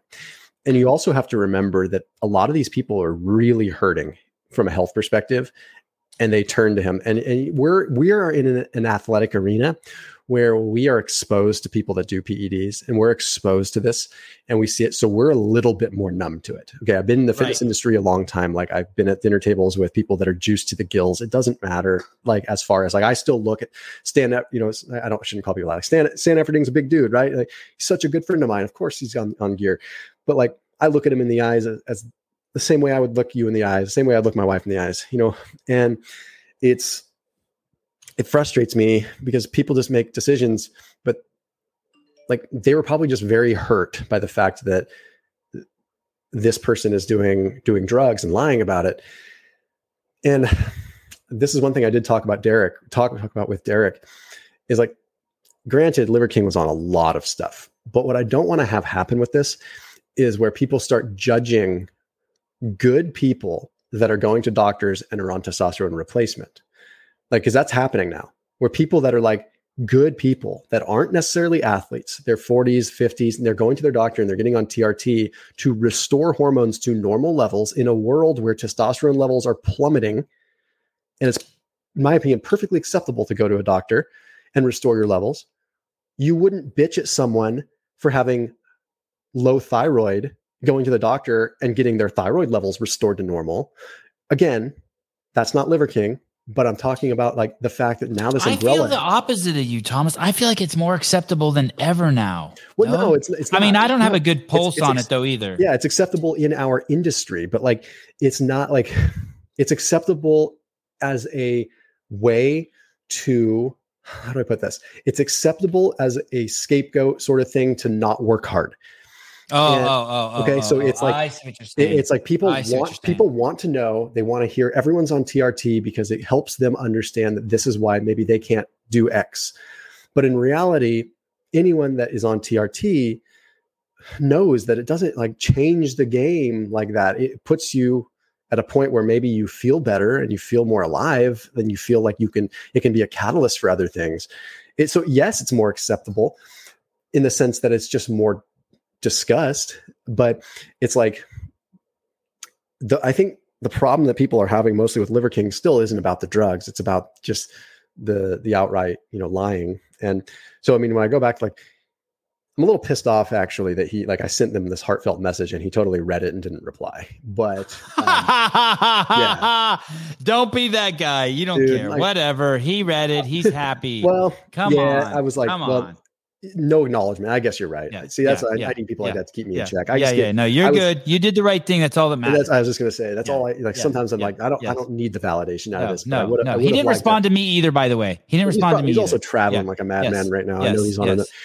And it's just Yeah, it's it's a it's a weird situation, and you know who knows, man. Like maybe Maybe. He's damaged, dude. He's fucking. He basically has said what probably I want to say. I'm just making this up. I have no proof of this. I guess that 50 fucking percent of the dudes who are on fucking the kind of gear that he's on are fucking insecure, scared yeah. little boys. The shit that he did to his body to get that big is some sort of fucking mental delusion.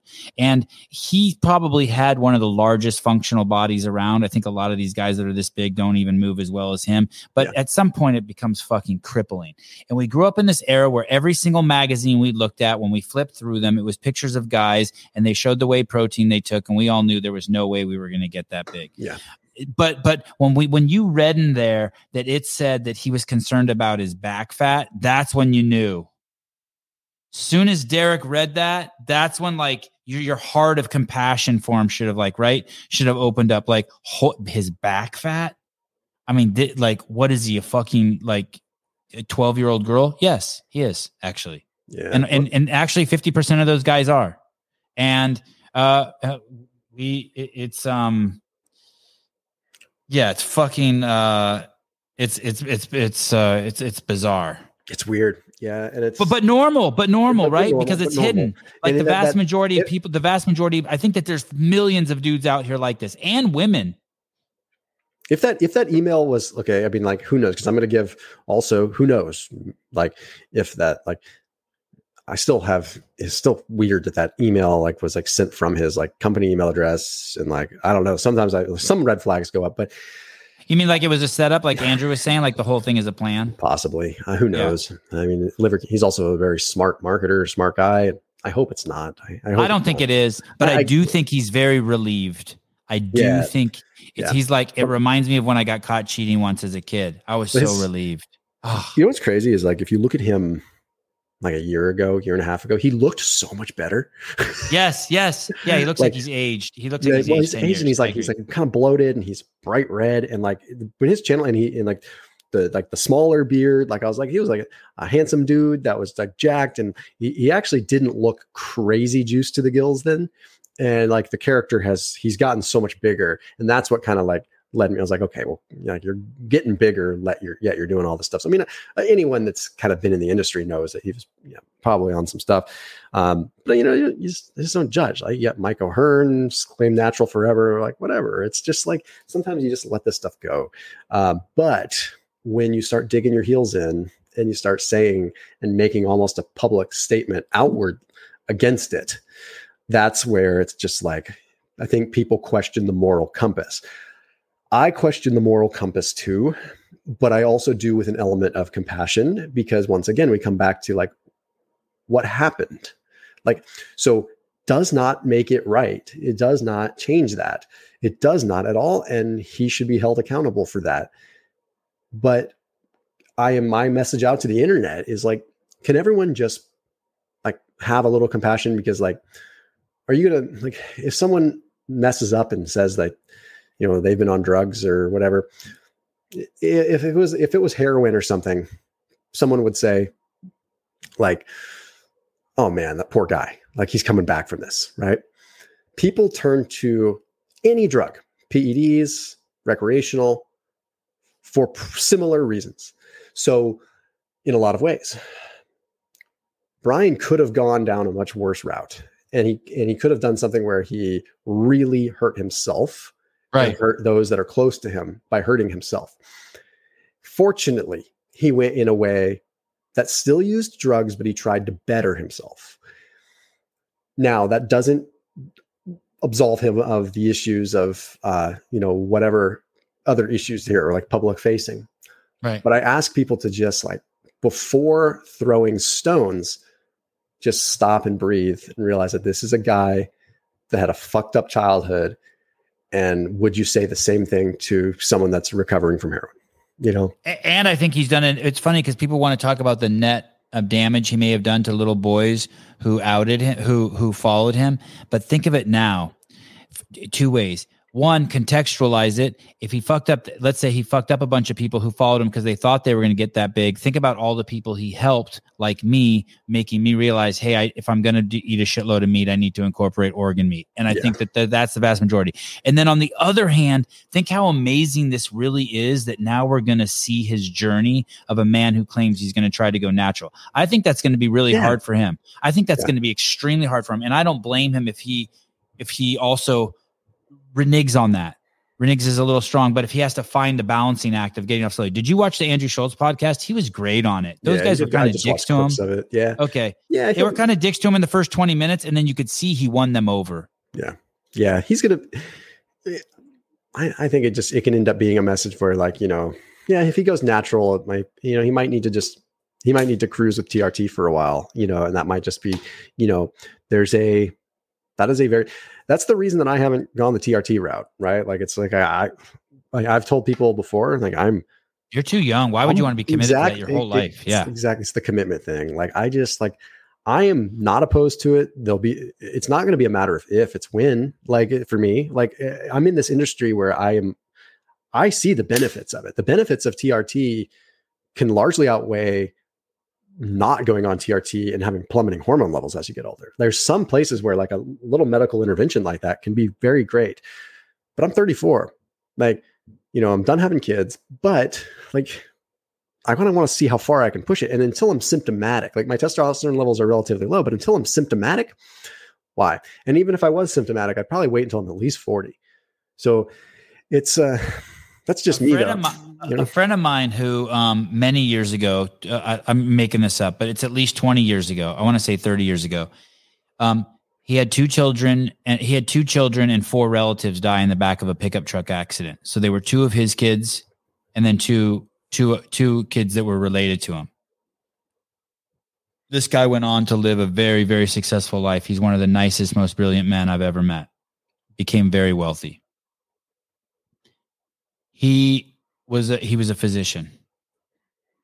He got on TRT recently, about a year ago, and he said, "Sevan, it's the greatest thing I've ever done. People should be getting on TRT instead of taking fucking um, uh, any kind of uh, psychiatric yeah. drugs." Yeah. He goes, "I was fucking suicidal. I cannot fucking believe how much this has changed my entire outlook on life." And it was crazy because I'd never even heard that. Well, I'd heard that from some of my friends who were professional athletes who were doing like anabolic steroids. They're like, dude, the mindset shit is crazy. You yeah. think you own the world. Yeah. I mean, dude, that's, that's, uh, it's like, rather than self-medicating, right? Like, so right. that's that better is, than drinking or smoking weed yeah. or, or, you know, yeah, like you're saying, you know, um, uh, buying uh, uh, psychiatrics on the street. And, uh, you know, under the supervision of a, you know, what I would caution people is if this video blows up and gets lots of views and tons and tons and tons of people see it, I guess what I would caution people is like, there's a lot of docs that hop on that say like, yeah, cool, I'll prescribe you, t- you know, TRT, but that don't know what they're doing, but they're doing it because they know there's a demand. Do the due diligence and, and get with a real good hormone doctor that can like check, keep things in check because like it's, it's, you're messing with hormones, which can be a cascade of other issues. Um, you know, and it's, yeah, man, rather than going out and drinking, rather than like popping Xanax, I mean, again, like I have no problem. Like I, were, yeah, being someone that was taking a couple of milligrams of Xanax a day um, at one point just to deal with life, it was like, like if I got to a point where I was getting super depressed again and I looked at my hormone levels and I'm like, well, TRT is an option. I would go to the doctor and I'd hop on TRT before I would ever start popping Xanax. Right. So it's, uh, there's a, there's a, yeah. So you knew that too. You've heard that too. Oh yeah. Oh, dude. Yeah. Like tons of people, tons of people. And just because like I'm in a in an industry, a specific vertical of the industry that sees me as like, okay, Thomas is like this holistic, super down to earth, eat as much like close to the earth as possible type stuff. For me to say that TRT is okay seems like a complete like contrast to the kinds of stuff I preach because I do encourage people to do as much with what's available naturally as possible. But I also worked in the medical system. I worked with physicians. I was in healthcare. I was in the, I have a vast appreciation for what proper medicine can do. Like Western medicine is effing cool. It's just like has to be done right. And it has to be like there's goods and bads with everything. Like eh, so anyway, it's just I'm gonna have to wrap up here soon because I got to help give my. Uh, I think I told you like my son's got that RSV crap right now, and uh, I don't want to leave my wife uh, dealing with him for too much longer because he's not feeling too great. So I had to hop upstairs. But it's. Let me uh, ask you one question, real quick. How yeah. um when did you pivot to? Did you already have kids when you pivoted to YouTube? No, no. Kids were. I have my son's five, so that was uh 2000. He was born into 2017. And and and how long did you plug away on YouTube before? Were the uh, first couple years scary? Not scary, but like fuck. I don't know if this shit's gonna stick.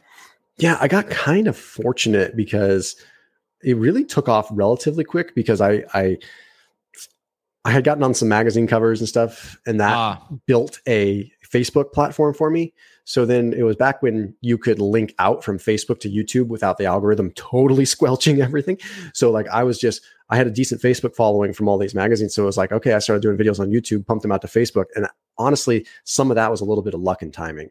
So it was like No, it's because you make good content. You you you had a good following, but you could have fucked it up. I've seen a lot of people with big followings fuck it up, and you didn't fuck it up because you make good content. I, I don't need your help telling well, me that hopefully I didn't fuck it up by being very, very candid in this conversation. no, no, we can even change your name. We, we can change your name.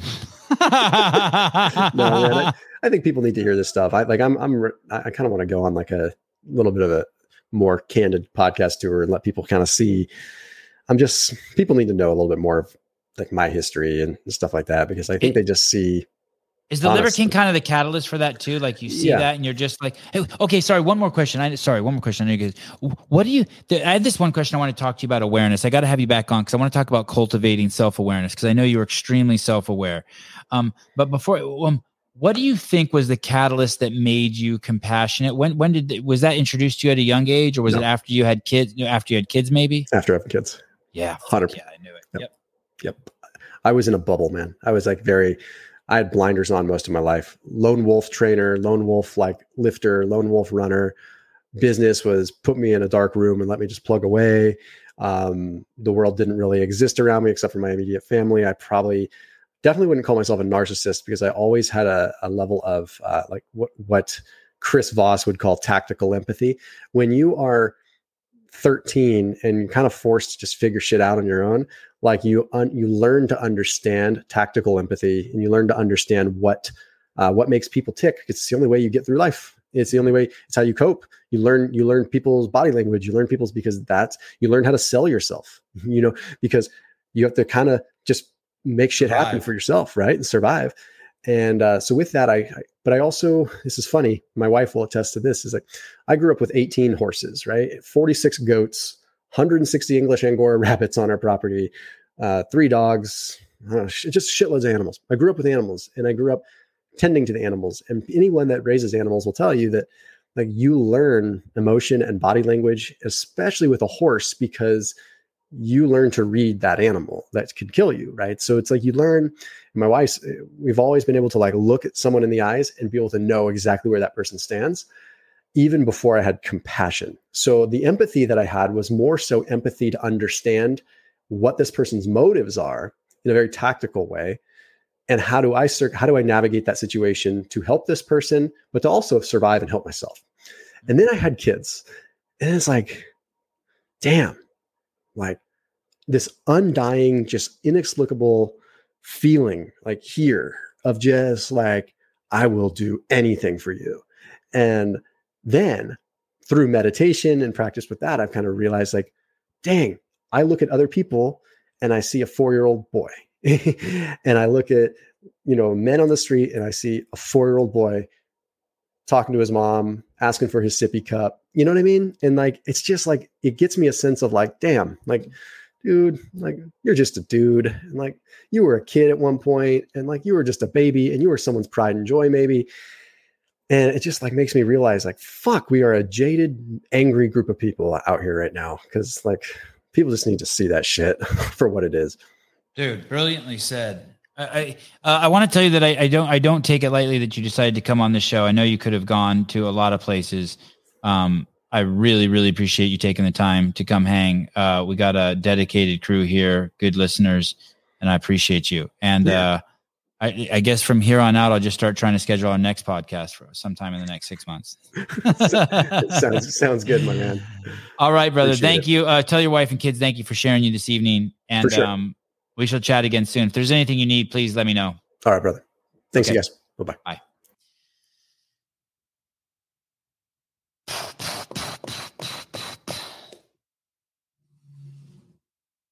Wow.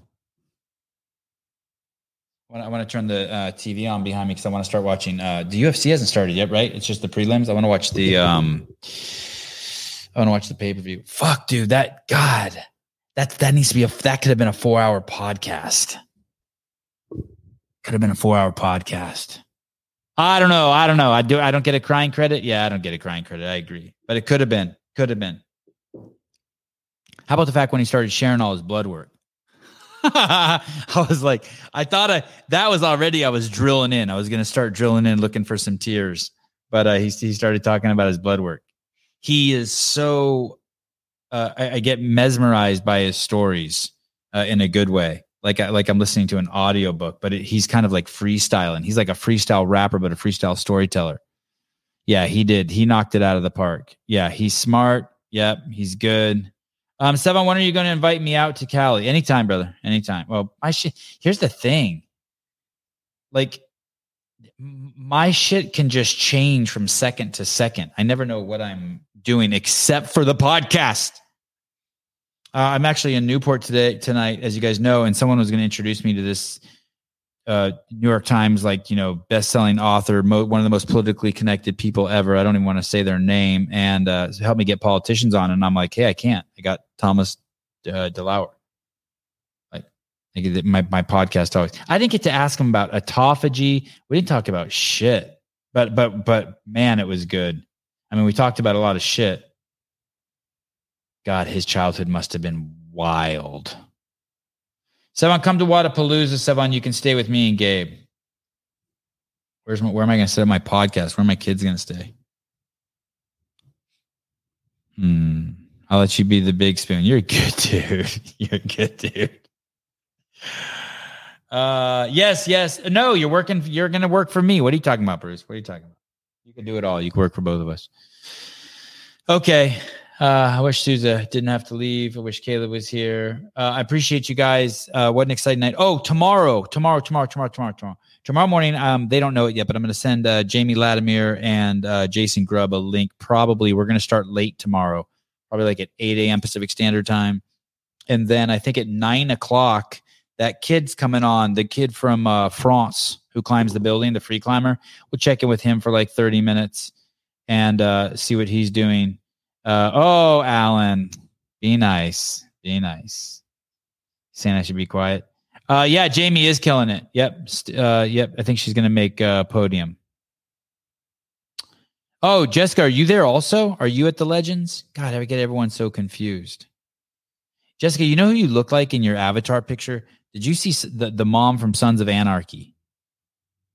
Just just like that that with that hair. I mean, I can't see her face too good. It's so small. Uh, she was on uh, what was it? she was on that other show too, the funny show. Uh, I never watched that show. What was that show? I forget. No, sadly, no sad. Oh no, no, you're not competing. Oh, okay. Uh, something family. I'm asking Drub to Jason to get on the podcast. Oh, hey, I'm at. Oh, you're with him right now. Mayhem Legends just finished. Oh, you mean tonight? Oh no, no, I'm watching UFC now. I'll talk to him tomorrow. Tell him I'm going to bug him tomorrow. I actually I'll send him a text when I get off. All right, uh, Thomas uh, DeLauer, what a stud. Well, we'll try to get him back on again. Um, very generous. Uh, I'm flattered that he came on. I'm flattered that all of you guys are here on a Sunday night, Monday night, Saturday night, Saturday night. Uh, Alan, always good to see you, brother. Uh, I'll talk to you. Send a link. No, no, I'm going to watch UFC. Just tell Jason I love him and I'll see him in the morning. Okay. Mr. Grubb, Jamie Latimer, I'll see you guys in the morning. Bye bye.